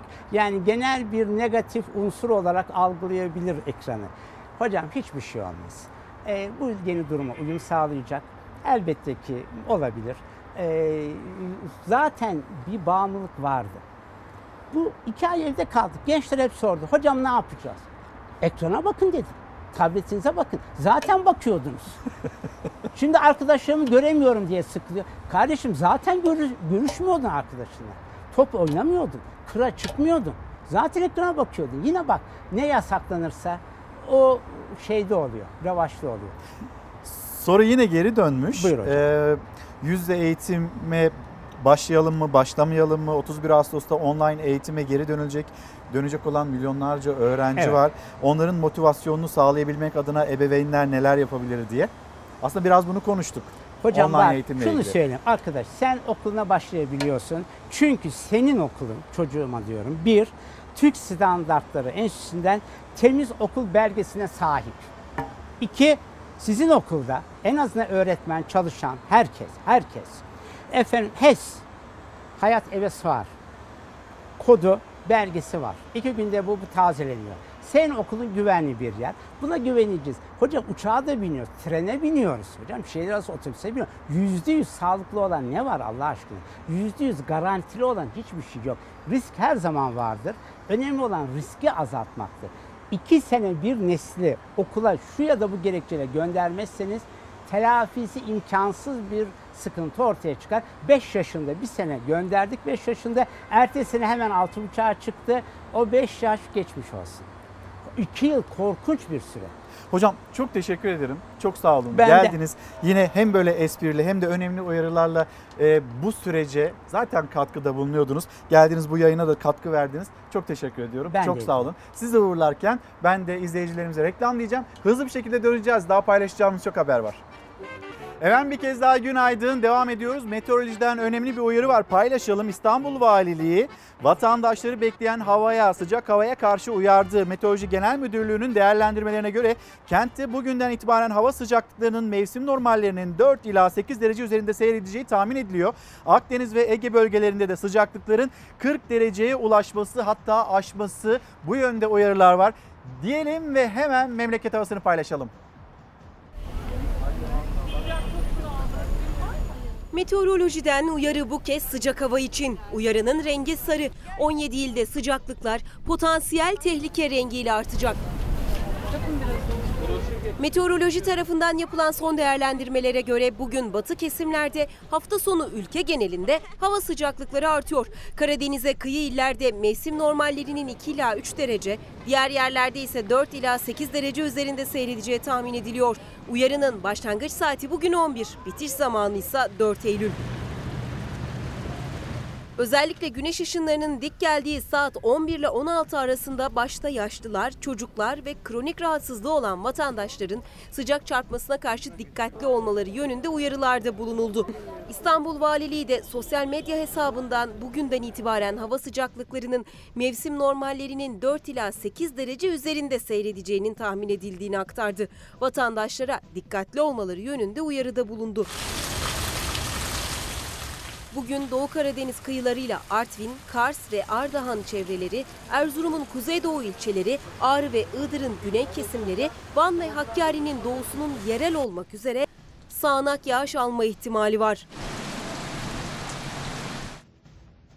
Efendim başlığımızı bir kez daha hatırlatalım. Zafer yolu bu başlık altında konuşuyoruz sizlerle. Çok kıymetli bir haftanın içindeyiz. Zafer haftasının içindeyiz ve iki gün sonra da işte o Anadolu'da çoban ateşleri nasıl birleştirilmişti ve sonrasında o milli mücadele ve kazanılan zafer bunun kutlamasını yapacağız. iki gün sonra 30 Ağustos tarihinde pazar günü ve biz de bu yüzden başlığımızı zafer yolu olarak işaretledik, belirledik. Minnettarız atamıza ve silah arkadaşlarına. Aynı zamanda bir zafer daha kazanmamız gerekiyor. Bu da virüse karşı kazanacak olduğumuz bir zafer olacak ve bunun mücadelesinde yine topyekün vereceğiz. Bu mücadele devam ederken okullar, çocuklarımızı okullara gönderecek miyiz? Nasıl bir e, tablo çıkacak karşımıza? Bunun merakı içindeyiz. Az önce Profesör Doktor Üstün Dökmen'le konuştuk. Göndermemiz lazım yoksa bir kuşağı kaybedeceğiz dedi ama bunun standartları var. Bu standartlara uyulması gerekliliğini yine bizlerle paylaştı. Türkiye Gazetesi'ne bakalım. UNICEF'ten bütün dünyaya bir çağrı var. UNICEF'ten dünyaya eğitim uyarısı şeklinde okullar açılmalı. Pandemide 1,5 milyar çocuk okuldan koptu. 463 milyonu uzaktan eğitime bile uzak. UNICEF tedbirler alınıp okullar açılmazsa dünyayı daha büyük tehlikeler bekliyor demekte. Bu çağrıyı aslında bütün dünyaya yapmakta UNICEF. Ve şimdi özel okullar, özel okullarla ilgili bir haberimiz vardı. Şimdi çocuklarımızı oraya göndereceğiz mi, göndermeyeceğiz mi? Bunun endişesini, tereddütünü yaşayanlar var. E, Milli Eğitim Bakanlığı A planı, B planı, C planı bütün planlar üzerinde çalıştığını duyurmuştu. Belki hani 21 Eylül'den sonra yüz eğitim başlayacak ama tam zamanlı başlamayacak. Böyle kademeli bir eğitime geçiş yapılacak. O zaman diyor ki e, özel okula çocuklarını gönderen veriler kademeli bir eğitim olacaksa yani haftanın yarısında çocuklar okula gideceklerse böyle bir durumda ücret iadesi gerekir mi gerekmez mi? Bu tartışma da devam ediyor. Milli Eğitim Bakanlığı'nın da bunun üzerinde çalıştığı bilgisi var. Maalesef okul ücretini geri alamadık. Okula gitmediği sürenin en azından e, bir %50'sinin iadesini isteriz tabii ki. Geçen dönemin e, paralarını alamadık, yemek paralarını. Yemek paralarını geri almak istiyorum. Ücretini yatıran veliler iade, henüz kayıt yaptırmayanlarsa indirim bekliyor. Özel okul dernekleri yemek ve servis ücretlerinin iadesi ve uzaktan eğitim indirimi yapılması için ortak çağrı yapmıştı. Bazı özel okullar o çağrıya uysa da birçoğu henüz bir adım atmadı. Son olarak özel okul temsilcileri sorunu Milli Eğitim Bakanlığı ile görüştü. Masadaki formüllerden biri de %8'lik KDV indirimi oldu. Bu sıralar Mart ayından beri boş. Öğrenciler yaklaşık 4 ay boyunca evlerinden uzaktan eğitim gördüler. Yeni eğitim öğretim dönemi de uzaktan eğitimle başladı. Yüz yüze eğitime ise 21 Eylül'den itibaren geçilmesi planlanıyor ancak bu konuda da günlük vaka sayıları belirleyici olacak. Özel okul velileri ise okul ücretlerini yüz yüze eğitime göre ödemişlerdi. Şimdi talepleri en azından ücretlerinin bir kısmının iade edilmesi. Bu konudaysa özel okullar devletten bir adım atmasını talep etti ve %8'lik KDV indirimi uygulamasını istedi. Eğer bu formül hayata geçerse KDV'de uygulanacak indirim oranı kadar velilere iade yapılacak ya da indirim oranı yeni dönem kayıt ücretlerine yansıtılacak. Her okulun kira ve öğretmen ücreti gibi gideri farklı olduğu için yapılacak indirim oranı bu durumda okuldan okula değişiklik gösterecek. Vergi indirimi her zaman bir avantajdır. Bence de uygun çünkü veliler de okullarda mağdur olmaması için ve çocukların eğitimden kalmaması için e, bir düzenleme uygun olabilir tabii ki. Mesela küçük kızımda da anaokulu ücretinde e, yani ben 6 bin lirasını ödemiştim. iki hafta sonra kapandı okul. Hiçbir şekilde parayı geri alamadım. Anaokullarında daha da mağduruz. Online eğitim de olmadı onlarda çünkü. İlk, orta ve lise düzeyinde eğitim görenler kadar özel üniversite öğrencileri de ücret mağduru. Onlardan biri çocuk gelişimi bölümü son sınıfta okuyan Sueda Karahan. Okul ücretini ödeyebilmek için bir fabrikada işçi olarak çalışıyor. Sırf peki okul ücretini ödemek için? Okul ücretini ödemek için 3 yıldır çalışıyorum. Hem okuyorum hem çalışıyorum.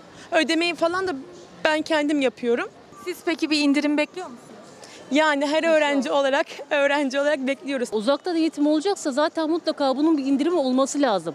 Yani yüz yüze eğitimle uzaktan eğitimle arasında dağlar kadar fark var. Masadaki bir başka formülde ücret iadesinin yıl sonunda yapılması. Bakanlığın izleyeceği yol haritasını yüz yüze eğitimin başlayacağı tarih olarak belirlenen 21 Eylül'e kadar oluşturması bekleniyor. Uzmanlarsa ücret iadesi için velilere dava yolunu gösteriyor. Veliler ikametlerinin olduğu yerdeki tüketici hakem heyetine başvurarak 10.390 liraya kadar alacaklarını talep edebilirler. Daha fazlası içinse arabulucu ya da tüketici mahkemesine dava açılabilir.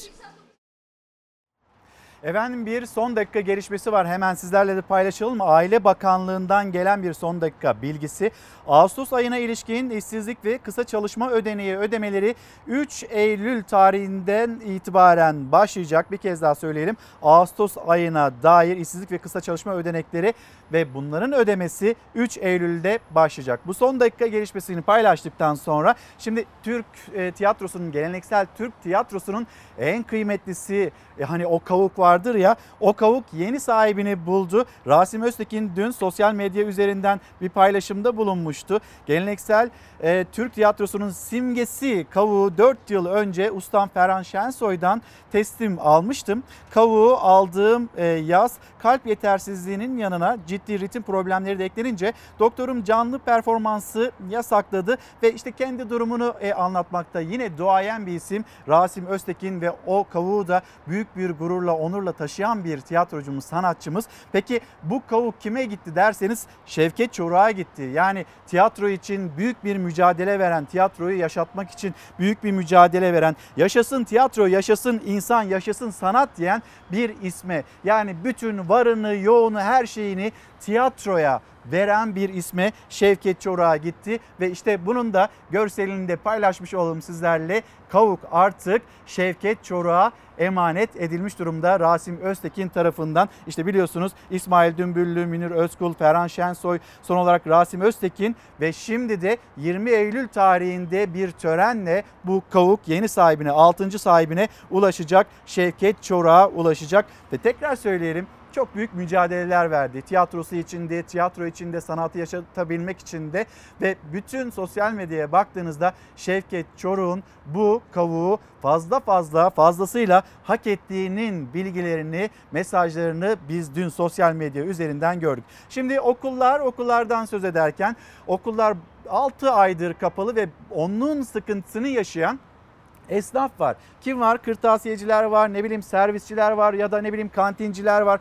Bununla ilgili yaşanılan sıkıntılara dikkat çeken esnafların başkanı Bendevi Palandöken vardı. Nedir şu anda son durumları diye Fox Haber'den Beril Ötkan onlara mikrofon uzattı. Bugün kaç müşteri geldi? 4 kişi yani. Saat 4'e geldi. E, Acı tablo bu işte. 7 kişinin geçim kaynağı bir kırtasiye dükkanı. İçi de kasası da boş. Kantinciler ve servisçilerse evde. Pandemi başladığından beri tek gelir kaynakları kredi ve kredi kartları yani borç. CHP'li Veli Ağbaba kaç okul esnafı zorda rakam rakam verdi. En az 20 bin kitap ve kırtasiyeci esnafı, okul kantincileri en az 300 bine yakın kişi, okul servisleri bu sektörde en az 400 bin kişi maalesef işsiz kalmıştır. Yani aileleriyle birlikte milyonlarca kişi geçinebilmek için okulların açılmasını bekliyor. Eğer açılmaz ise fuarlardan, ithalatçı firmalardan alışveriş ihtiyaçlarını, raflarını ona göre düzenleyen arkadaşlar var. Telafi edemeyecek kadar bir borcumuz var. Ortalama yüzün üzerinde bir ödemem var ama... 100 bin mi? Ya 100 bin. Ben diğer arkadaşlara göre ben şanslıyım. Fazla bir fuara falan gitmedim. Büyük bir kırtasiyenin içindeyiz ve raflar kalem, kitap, kırtasiye malzemeleriyle dolu. Dolu ama bu saate kadar neredeyse hiç satış yapılmamış. Buna rağmen dükkanın sahibi Naki Ulusoy kendini şanslı hissediyor. Çünkü 31 Ağustos'ta okulların açılacağına inanıp borcuna borç katan esnaf da var. 400 bin lira olan var, 700 bin lira olan var, 1 milyon lira olan var. Açılacak gibi bir hava verildi. Ama bize denseydi ki Mayıs'ta veya Haziran'da kesinlikle açılmayabilir deseydi diğer arkadaşlar da zaten gitmezdi. Yani alışveriş yapmazdık, rafımızı doldurmazdık. Devlet desteğiyle 25 bin lira kredi aldık. Fakat bunların süreleri, ödeme süreleri geldi. Şu anda önümüzdeki süreç e, okulların ne şekilde açılacağı ve ne, hangi tarihte açılacağı tam kararsız. Şimdilik takvimde bir değişiklik yapmadı Milli Eğitim Bakanlığı. Okulların 21 Eylül'de açılması planlanıyor. Ama ya açılmazsa ya da açıldıktan kısa süre sonra uzaktan eğitime geçilirse? İşte bu sorunun cevabını merakla bekleyen bir grupta kantinciler. Çünkü pek çoğunun kredi borcu var ve ödeme günü yaklaştıkça ne yapacaklarını düşünüyorlar. Kantinciler yaklaşık 7 aydır işsiz. Evlerinde tencereleri kaynamıyor. Kredi borçları bir tarafa hiç çalışmadıkları halde aylık bağkur primleri devam ediyor, ev kiraları devam ediyor, elektrik su giderleri var, çocukları var. Bunlara acilen devletimizden hibe istiyoruz. Bu süre zarfında yeni bir kredi ve kredilerin ötelenmesini talep ediyoruz. Kantinci esnafı ayakta kalması için bir yıl süreyle devlet okul kantinlerinden kira almamalıdır. Servisçi esnafımızın araç sigortası, vize, bağkur, SSK ödemeleri mutlak surette ertelenmelidir. Servisçiler ise şimdiden her senaryoya göre tarife belirledi. Okullar 21 Eylül'de yüzde eğitime başlarsa %12 zam, yarı kapasiteli çalışırsa ya da belirli günler okul açık olursa %30 daha zam yapacak. Ama okullar uzaktan eğitime devam ederse geçinebilmek için onlar da devletten destek bekliyor. Eğer bu çözüm üretilmezse e, 3-4 ay sonra e, Ankara'da 7 bin araçtan en az 1000-1500 tanesi satlığa çıkacak veya icralardan gidecek. Bir bebeğimiz olmuş. İsmi e, Güney. Özlem Özden öğretmenimizin oğlu Güney aramıza katıldı. Hoş geldin Güney diyelim ve e, hem Özlem Özden öğretmenimizi tebrik edelim hem de e, Özden ailesini tebrik edelim. Hayırlı uğurlu olsun, mutluluklar getirsin bebeğiniz hem size hem de elbette ülkemize. Şimdi bir başka mücadele sahasına geçeceğiz. Aslında pandemi öncesinde İyi Parti Genel Başkanı Meral Akşener esnafı ziyaret ediyordu. Ama bu pandemi e, sürecinden sonra bir ara vermişti. Yeniden sahada Meral Akşener. Vatandaşın derdi ekonomi Yeni Çağ gazetesinin manşeti. Akşener iktidarın kutuplaştırma taktiğinin artık tutmadığını belirterek suni gündemin esnafa da işsize de çare olmadığını söyledi. Şimdi Esnaf, esnafa dokunduğunuzda bir dokunduğunuzda bin ah istiyorsunuz. Peki esnaf ne durumda? Onların siyasetçiye, bir siyasetçiye söyledikleri. Önce bu haberi paylaşalım. Sonra işsizlikle ilgili TÜİK bazı rakamlar açıklıyor. Ama o rakamların daha da ilerisinde olduğu, geniş tanımlı işsizliğin çok daha ilerilerde olduğu bilgileri de paylaşılıyor bu konunun uzmanları tarafından. Sonra da bir işsizliğe bakacağız. Dertleri dinliyorum, önerileri alıyorum, tavsiyeleri alıyorum. Dert çok. Ondan sonra onu kamuoyuyla paylaşıyorum. Sizlerin söyledikleri yayınlanacak. Ağların dikkatini çekmeye çalışıyorum. Yayınlanırsa o da. O da Yayınlanır. yayınlanırsa. Şimdi mesela ne olacak? Ben geldim mi buraya?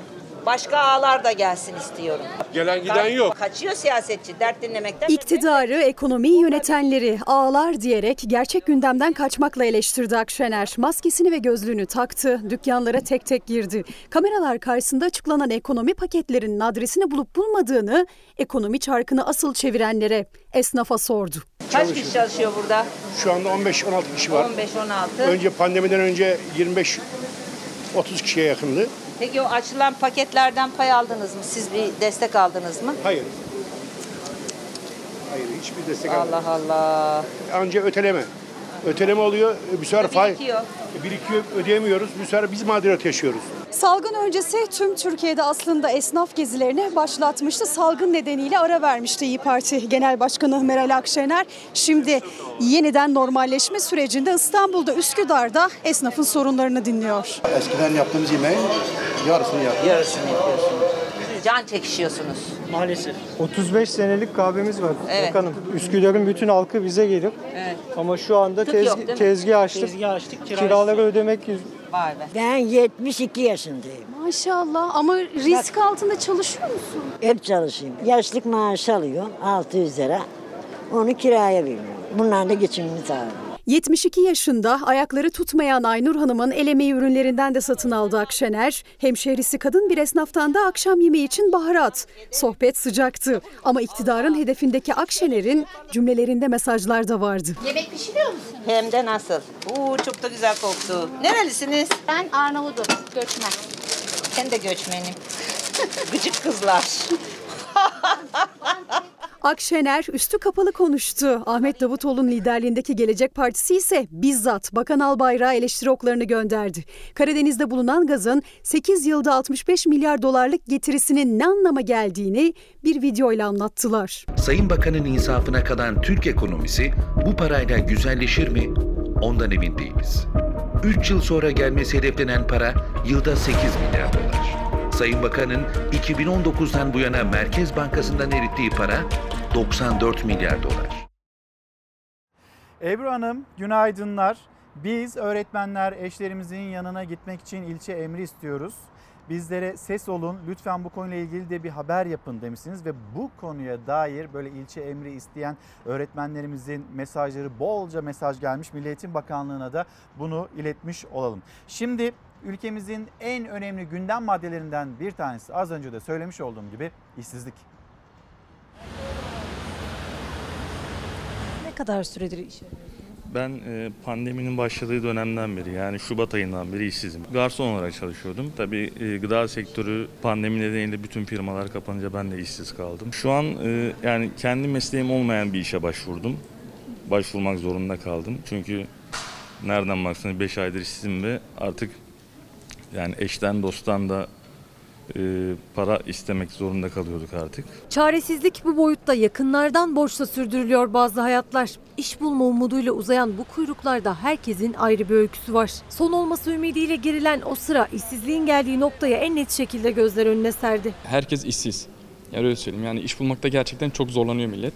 Ki hele ki bu pandemiden dolayı daha çok zorlanıyor. Ki zaten işsizlik oranı vardı. Şimdi daha çok arttı. Daha önce otomotiv sektöründe çalıştım 4 sene.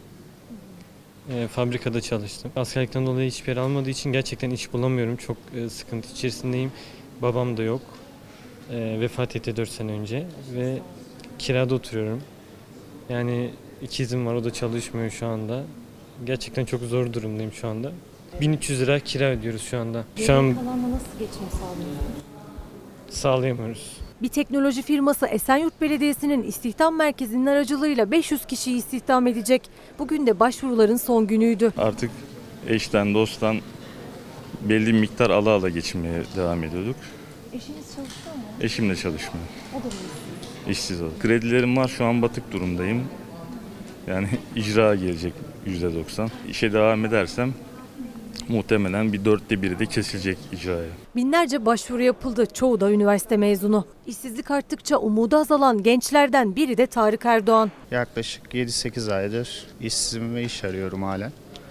Buraya da bir umutla geldik. Şu anda montaj ve farklı alanlarda da personel mevcutmuş. Kendi mesleğimi yapmak isterdim ama şu işsizlik döneminde kendi mesleğimi yapamadığım için farklı alanlara yönelmek zorunda kaldım diyebilirim size. Binlerce kişi arasından 500'ü asgari ücretin biraz üzerinde bir maaşla işe başlayacak. Geri kalan binlercesi yine bir umut kuyruklara girecek. Ben normalde hani dış ticaret bitirdim. Üniversite okuyayım, direkt bir işe gireyim diye artık bir şey kalmadı.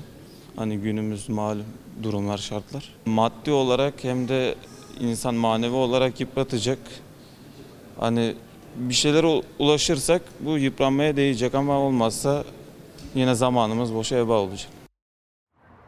Efendim şimdi bir memleket turuna çıkacağız. İlk durağımız Gaziantep. Gaziantep'ten mucize kurtuluş görüntüsü. Eğer 10 santim daha ileride olmuş olsaydım o çocuk ayağımın dibine düşecekti. Orada kafa üstü düştüğü için e, bir zarar görecekti. Belki de ölecekti ama en güzel teselli o çocuğun bir şey olmaması. Sadece 10 santim geride otursaydı belki de küçük Abdülkadir onun üzerine değil yere düşecekti. Gaziantep'te yaşanan olay yürekleri ağza getirdi. E, Çocuk balkonda oynarken annesi Gül de mutfakta çalışırken e, çocuk düşmüş. Ben görmedim zaten. Üzerime düştüğünde öyle fark ettim. Gaziantep'te emlakçılık yapan İsmail Elmas arkadaşlarıyla sokakta oturuyordu. Birkaç dakika içinde küçücük bir çocuğun hayatını kurtaracağından habersiz. Apartmanın birinci katındaki evlerinin balkonunda oynayan Abdülkadir Hilo Accuri dengesini kaybedip düştü. Neyse ki tam da Elmas'ın üzerine. O anda valla üzerime düş, neyin düştüğünü fark etmedim. Daha sonradan çocuk deyince çocuğa baktık. Çocuğun iyi olduğunu görünce de çok şükür. Benim de fazla bir şeyim yok. Sadece burnumda ve elimde bir çatlak var. Çok şükür bir şeyimiz yok. Tek tesellimiz çocuğun bir şey olmaması. Ee, çocuğa zarar gelmedi. Çok şükür Allah'ın keremine şükür. Bir facianın kıyısından dönüldü ve her ikisi de hafif şekilde yaralandı. İkili öğleden sonra bir araya geldi. Sağlık durumu iyiydi ama küçük çocuğun gözlerinde hala korku vardı. Evrensel Gazetesi'nden seçtiğimiz iki haber var. Bu haberlerden bir tanesi Giresun'a dair. Bu haritalar boşuna mı çizildi? Manşet. Devlet Su İşleri Giresun'daki taşkın alanlarını yıllar önce tespit ettirmiş. Yani buralarda problemler yaşanabilir. Aşırı yağış sonrasında bu dere yatakları, bu dere yataklarına yapılan evler burada e, ciddi bir mağduriyet olabilir. Aynı zamanda işte orada menfez var. Menfezin altı boşalmış. Bu yollar çökebileceğiyle ilgili haritalar çıkartılmış. Giresun'da 8 kişinin hayatını kaybettiği, 7 kişinin hala arandığı, birçok yerleşim yerinin yıkıldığı sel felaketinin göz göre göre gerçekleştiği ortaya çıktı. Şimdi bir yandan devlet suçlarının uyarıları var ama diğer yandan da bugün siyasetçilerin açıklamaları işte toprak doyduğu için suya o yüzden oldu ya da o kadar çok yağmur yağdı ki o yüzden oldu. İmarlaşma ile ilgili ya da çıkan imar afları ile ilgili kimsenin bir şey söylediği yok idi. Devlet Su İşleri tarafından yıllar önce hazırlatılan Giresun ili taşkın tehlike alanlarının belirlenmesi çalışması Giresun'da dereler üzerindeki yerleşim alanlarındaki taşkın tehlikesi ayrıntılı biçimde haritalandırılmış ancak önlem alınmış mı? Biz bugün bu felaketi yaşadık. Bir haber daha var çiftçimizi ilgilendiren. Çiftçiye müjde 1650 lira. İthalata 2425 lira. Yerli buğday üreticisine müjde diyerek 1650 lira fiyat veren iktidar 2425 lira fiyatla 500 bin ton buğday daha ithal edecek. Buğday ithalatında 4 ay önce gümrük vergisi fiyat artışı gerekçesiyle sıfırlanmış. Yılın ilk 4 ayında 950 bin ton buğday ithal edilmişti. Çiftçiye verilen müjde ve ithalatla ilgili açılan kapıyı e, Evrensel Gazetesi yine ilk sayfadan paylaşmakta. Bir İzmir Seferihisar'a bakalım. Bu yaz çok çok konuştuğumuz konulardan bir tanesi de o yangınlar. Seferihisar'ın kara yılı. Seferihisar'da Mayıs ayı itibariyle başlayan yangınlar durmak bilmiyor. Nerelerde meydana geldi bu yangınlar? Azmakkoyu yangını, Doğanbey yangını, e, Çamlık yangını, Ekmeksiz yangını. Buralarda Seferihisar'da buralarda yangınlar çıkmıştı ve bu uyarıyı aslında dillendiriyor yerel gazete. Karakayalar mevkiinden başlayarak Seferihisar Ürkmez Yolu Tatbikat Bölgesi, Doğanbey, Kavakdere mevkii, Sığacık, Akkum bölgesi, Azmakkoyu, Çamcaz koyu ve e, son olarak Ekmeksiz plajında ciddi büyüklükte alanlar yangından etkilendi. Bununla ilgili vatandaşlara bir uyarı haberini paylaşıyor. Seferihisar'daki e, gazete Yeni Haber gazetesi. Ve şimdi sizleri bir de Rize'ye götürelim. Memleket turunda yeni adresimiz Rize ve Rize'de HES'lerle ilgili itirazlar. DSE'ye daha önce de müracaat ettik. Dedi ki aşağı konulan kükler bu işi karşılamıyor. İki, çünkü iki tane ufak künk. Bu künkler çok küçük, derenin suyunu taşımaz diyerek DSİ'ye dilekçe verdi ama künkler değişmedi. Rize'de şiddetli yağışla gelen sel bir fabrikayı bu hale getirdi. İki tane ufak künkü koydu oraya. Kendi şeyini ağzına kadar doldurdu. Oraya da yol bıraktı ki gelip fabrika çaylıktan dolsun, çaylıktan da fabrikanın içerisine girsin. Ben kendim sağlamdayım, gerisi umurumda değil. Giresun'a felaketi yaşatan gün Rize'de daha küçük çapta bir afete sahne oldu. Dereler taştı, Rize Güney Su Karayolu çöktü, su baskınları meydana geldi. Rize merkeze bağlı Pazarköy'deki bu fabrikanın depoları da sular altında kaldı. Tezgahlar, araçlar, malzemeler balçağa gömüldü. Bugün sabahleyin İzmir'den geldiler. Bunlar şaşırdılar. Ben dediler bu Rize'nin içinde olamaz ya. Fabrika sahibi Hasan Yavuz selin ardından ihmal iddiasında bulundu. Sel felaketinden önce DSİ'ye fabrika yakınına inşa edilen künklerin yetersiz olduğunu anlatan bir dilekçe yazdığını söyledi. Bizim 4 metre, 4 tane 1 metre çapındaki künklerimiz karşılamıyor bunu. Bunları bunu nasıl karşılayacaklar? Bunun bir an önce çözülmesi diye bekledik bekledik. Hasan Yavuz bekledi ama sorun çözülmedi. Islah edilen derenin alt tarafına konulan bu iki küçük künk sel geldiğinde suyu taşımadı. Fabrika harabeye döndü. İşte bu geçtiğimiz cumartesi günü yağan yağmur geldi onu tıkadı. Bir de onlar kendi olan oldukları yere kendi yerlerini yükselttiler. Bir de bir kanal bıraktılar oradan bu fabrikanın içerisine rahat girsin diye çaylıklara. Bu şekilde girdi. Bütün bu içerisinde 15 dönüm 20 santim çamurun altında. 3 askerin şehit düştüğü, 5 kişinin de hayatını kaybettiği Giresun'daki sel felaketinde ise halen ikisi asker 7 kişi kayıp. Yakınları kaybolanlar dere yatağı ve çevresinde sürdürülen arama kurtarma çalışmalarını endişeli gözlerle takip etti. Sel nedeniyle kapanan 118 köy yolundan 109 açılırken risk oluşturan hasarlı binaların yıkımı devam etti. Sahil Güvenlik Komutanlığı helikopteri ise Akkaya köyünde rahatsızlanan 1 yaşındaki Yunus bebek için Yeniköy'de de diyaliz hastası 58 yaşındaki Fatma Kaplan'ı hastaneye yetiştirebilmek için havalandı. İçişleri Bakanı Süleyman Soylu sel bölgesinde incelemelerini sürdürdü. Dereli'de temizlik çalışması yapan iş makinesinin kepçesine bindi. Tekin Bey günaydın. Tekin Özdemir kendisi bir kırtasiyeci ve diyor ki bir çağrısı var büyük marketlere, süpermarketlere. Marketler bu sene kırtasiye ürünleri satmasın. Sadece sezonda satıp belimizi kırıyorlar. Hem de sağlıksız ürünler var içinde. Ticaret Bakanlığı'na bile şikayet ettik. Sadece sezonda satıp bu ürünleri ekmeğimizi elimizden alıyorlar. Mesajı bu. Şimdi bir de memleket turundan sonra dünya turuna çıkacağız. İlk adres Belarus. Belarus'ta seçimler sona erdiğinden beri sular durulmuyor. Son yaşanan protestolarda 15'i basın mensubu 180 kişi gözaltına alındı. Öte yandan başkent Minsk'te kimliği belirsiz kişiler Libya Büyükelçiliği binasına saldırdı. Belarus'ta seçimler sonrası yer yerinden oynadı. 26 yıldır koltukta olan Avrupa'nın son diktatörü olarak tanınan Lukashenko seçimleri tekrar kazanınca sokaklar karıştı. Lukashenko'nun rakibi muhalif lider Svetlana Tihanovskaya seçimleri hile karıştığını iddia edince sokaklarda tansiyon giderek arttı. Muhalif lider Tihanovskaya'nın hükümet tarafından tehdit edildiği söylentileri gösterileri alevlendirdi.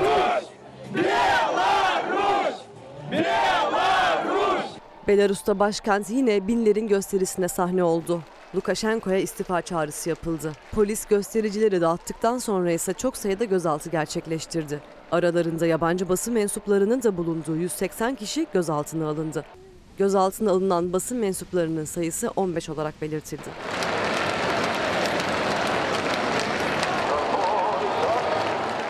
Belarus devlet lideri Lukashenko göstericilerle iletişim kurmayı bir kez daha reddetti. Fabrika işçilerinin, çiftçilerin, öğretmenlerin temsilcileriyle görüşürüm ama sokakta ortalığı birbirine katan protestocularla muhatap olmam dedi. Öte yandan başkent Minsk'te Libya Büyükelçiliği binasında saldırıda bulunuldu. Kimin neden saldırı gerçekleştirdiği bilinmezken olay Moldova Büyükelçiliği çalışanları tarafından fark edildi. İhbar üzerine Büyükelçilik binasına gelen polis Libya'nın geçici maksat güzarını darp edilmiş halde buldu. Soruşturma sürüyor. Ayla Dedeoğlu büyük haklılık var cümlelerinde diyor ki ben bir asker eşiyim. Aylarca eşlerimiz gemilerde karantinada hala orada devam ediyor karantinaları. Pandemi sağlık sektörünü ailesinden ayrı koyduğu gibi askeriyeye de aynı askeriye de aynı mağduriyet içinde. Lütfen biz evin hem erkeği hem kadın olmaktan yorulduk. Artık maske takın, bu durumu ciddiye alın. Biz aile olmayı özledik. Ayla Dedeoğlu Şimşek'in mesajı bu şekilde. Şimdi Belarus'a bakmıştık. Bir de genel anlamda dünyanın gündemi. Amerikan Basketbol Ligi NBA'de birçok takım ırkçılık karşıtı gösterilere destek için maçlarını erteleme kararı aldı. Başkan Trump, NBA bir siyasi örgüt haline geldi açıklamasında bulundu. Amerika Birleşik Devletleri'nde günlerdir kasırga uyarısı yapılıyordu. En güçlü kasırgalardan biri olan Laura Birleşik Devletleri vurdu. Can kaybı 6'ya yükseldi. Pakistan'da ise sel felaketi 102 can aldı. George Floyd'dan sonra polisin siyahi Jacob Blake'i silahla vurmasının ardından protestolar yeniden alevlendi. Amerikan Basketbol Ligi'nden birçok takım maçları çıkmama kararı aldı. Trump NBA takımlarının kararı sonrası tartışma yaratan açıklamalarda bulundu. NBA artık siyasi bir örgüt haline geldi dedi. NBA protestoları hakkında çok fazla bilgim yok. Ama onlara olan ilgi oldukça düşük. İnsanlar artık NBA'den biraz bıktı. NBA siyasi bir örgüte dönüştü ve bu iyi bir şey değil. Bu durumun hem spor adına hem de ülkemiz adına iyi bir şey olduğunu düşünmüyorum. Amerika'da uyarılar sonrası beklenen dev kasırga geldi. Laura kasırgası Louisiana eyaletine kıyamet gibi bir gece yaşattı. Ağaçlar yerinden söküldü, elektrik direkleri devrildi. Dışarıda hayatta kalmak neredeyse imkansız hale geldi. 6 kişinin hayatını kaybetmesine sebep olan 4 seviyesindeki kasırga birçok ev ve iş yerine hasar verdi. Bir eve devrilen ağaç 14 yaşındaki bir kızın ölümüne sebep oldu. Kasırganın vurduğu Louisiana'nın Lake Charles bölgesinde bir kimya fabrikasında da yangın çıktı. Gökyüzünü zehirli bir duman bulutu kapladı. Louisiana valisi insanları sığınaklarda kalmaları konusunda uyardı. Kasırga Louisiana'nın ardından Teksas'ı da vurdu. Laura kasırgası Kentucky eyaletine doğru ilerliyor. Pakistan'ın Karachi şehrinde yağışlar aralıksız 5 gündür devam etti. Sel felaketi yaşandı. 102 kişi hayatını kaybetti. Binden fazla insanın evi oturulmayacak hale geldi. Karachi'de altyapı büyük hasar gördü. Efendim bir mola verip hemen döneceğiz. Efendim bir kez daha günaydın. Çalar Saati nokta koyma vakti geldi ama sizlerden gelen kitaplar var. Onları da paylaşalım. Kemal Kılıçdaroğlu, Özgür ve Adil Bir Türkiye için Yürüyüş, seçme yazılar ve konuşmalar. Birinci Dünya Savaşı'nda İngiliz propagandası Doktor Servet Avşar'ın yazdığı, imzalayıp da bizimle paylaştığı kitaptı. Kapatırken her zamanki gibi teşekkürümüz sizlere. Bizi izlediğiniz için çok teşekkür ederiz. Güzel bir gün ve aynı zamanda güzel bir hafta sonu olsun. Hafta başında bir manikeler olmazsa görüşmek dileğiyle. Hoşçakalın.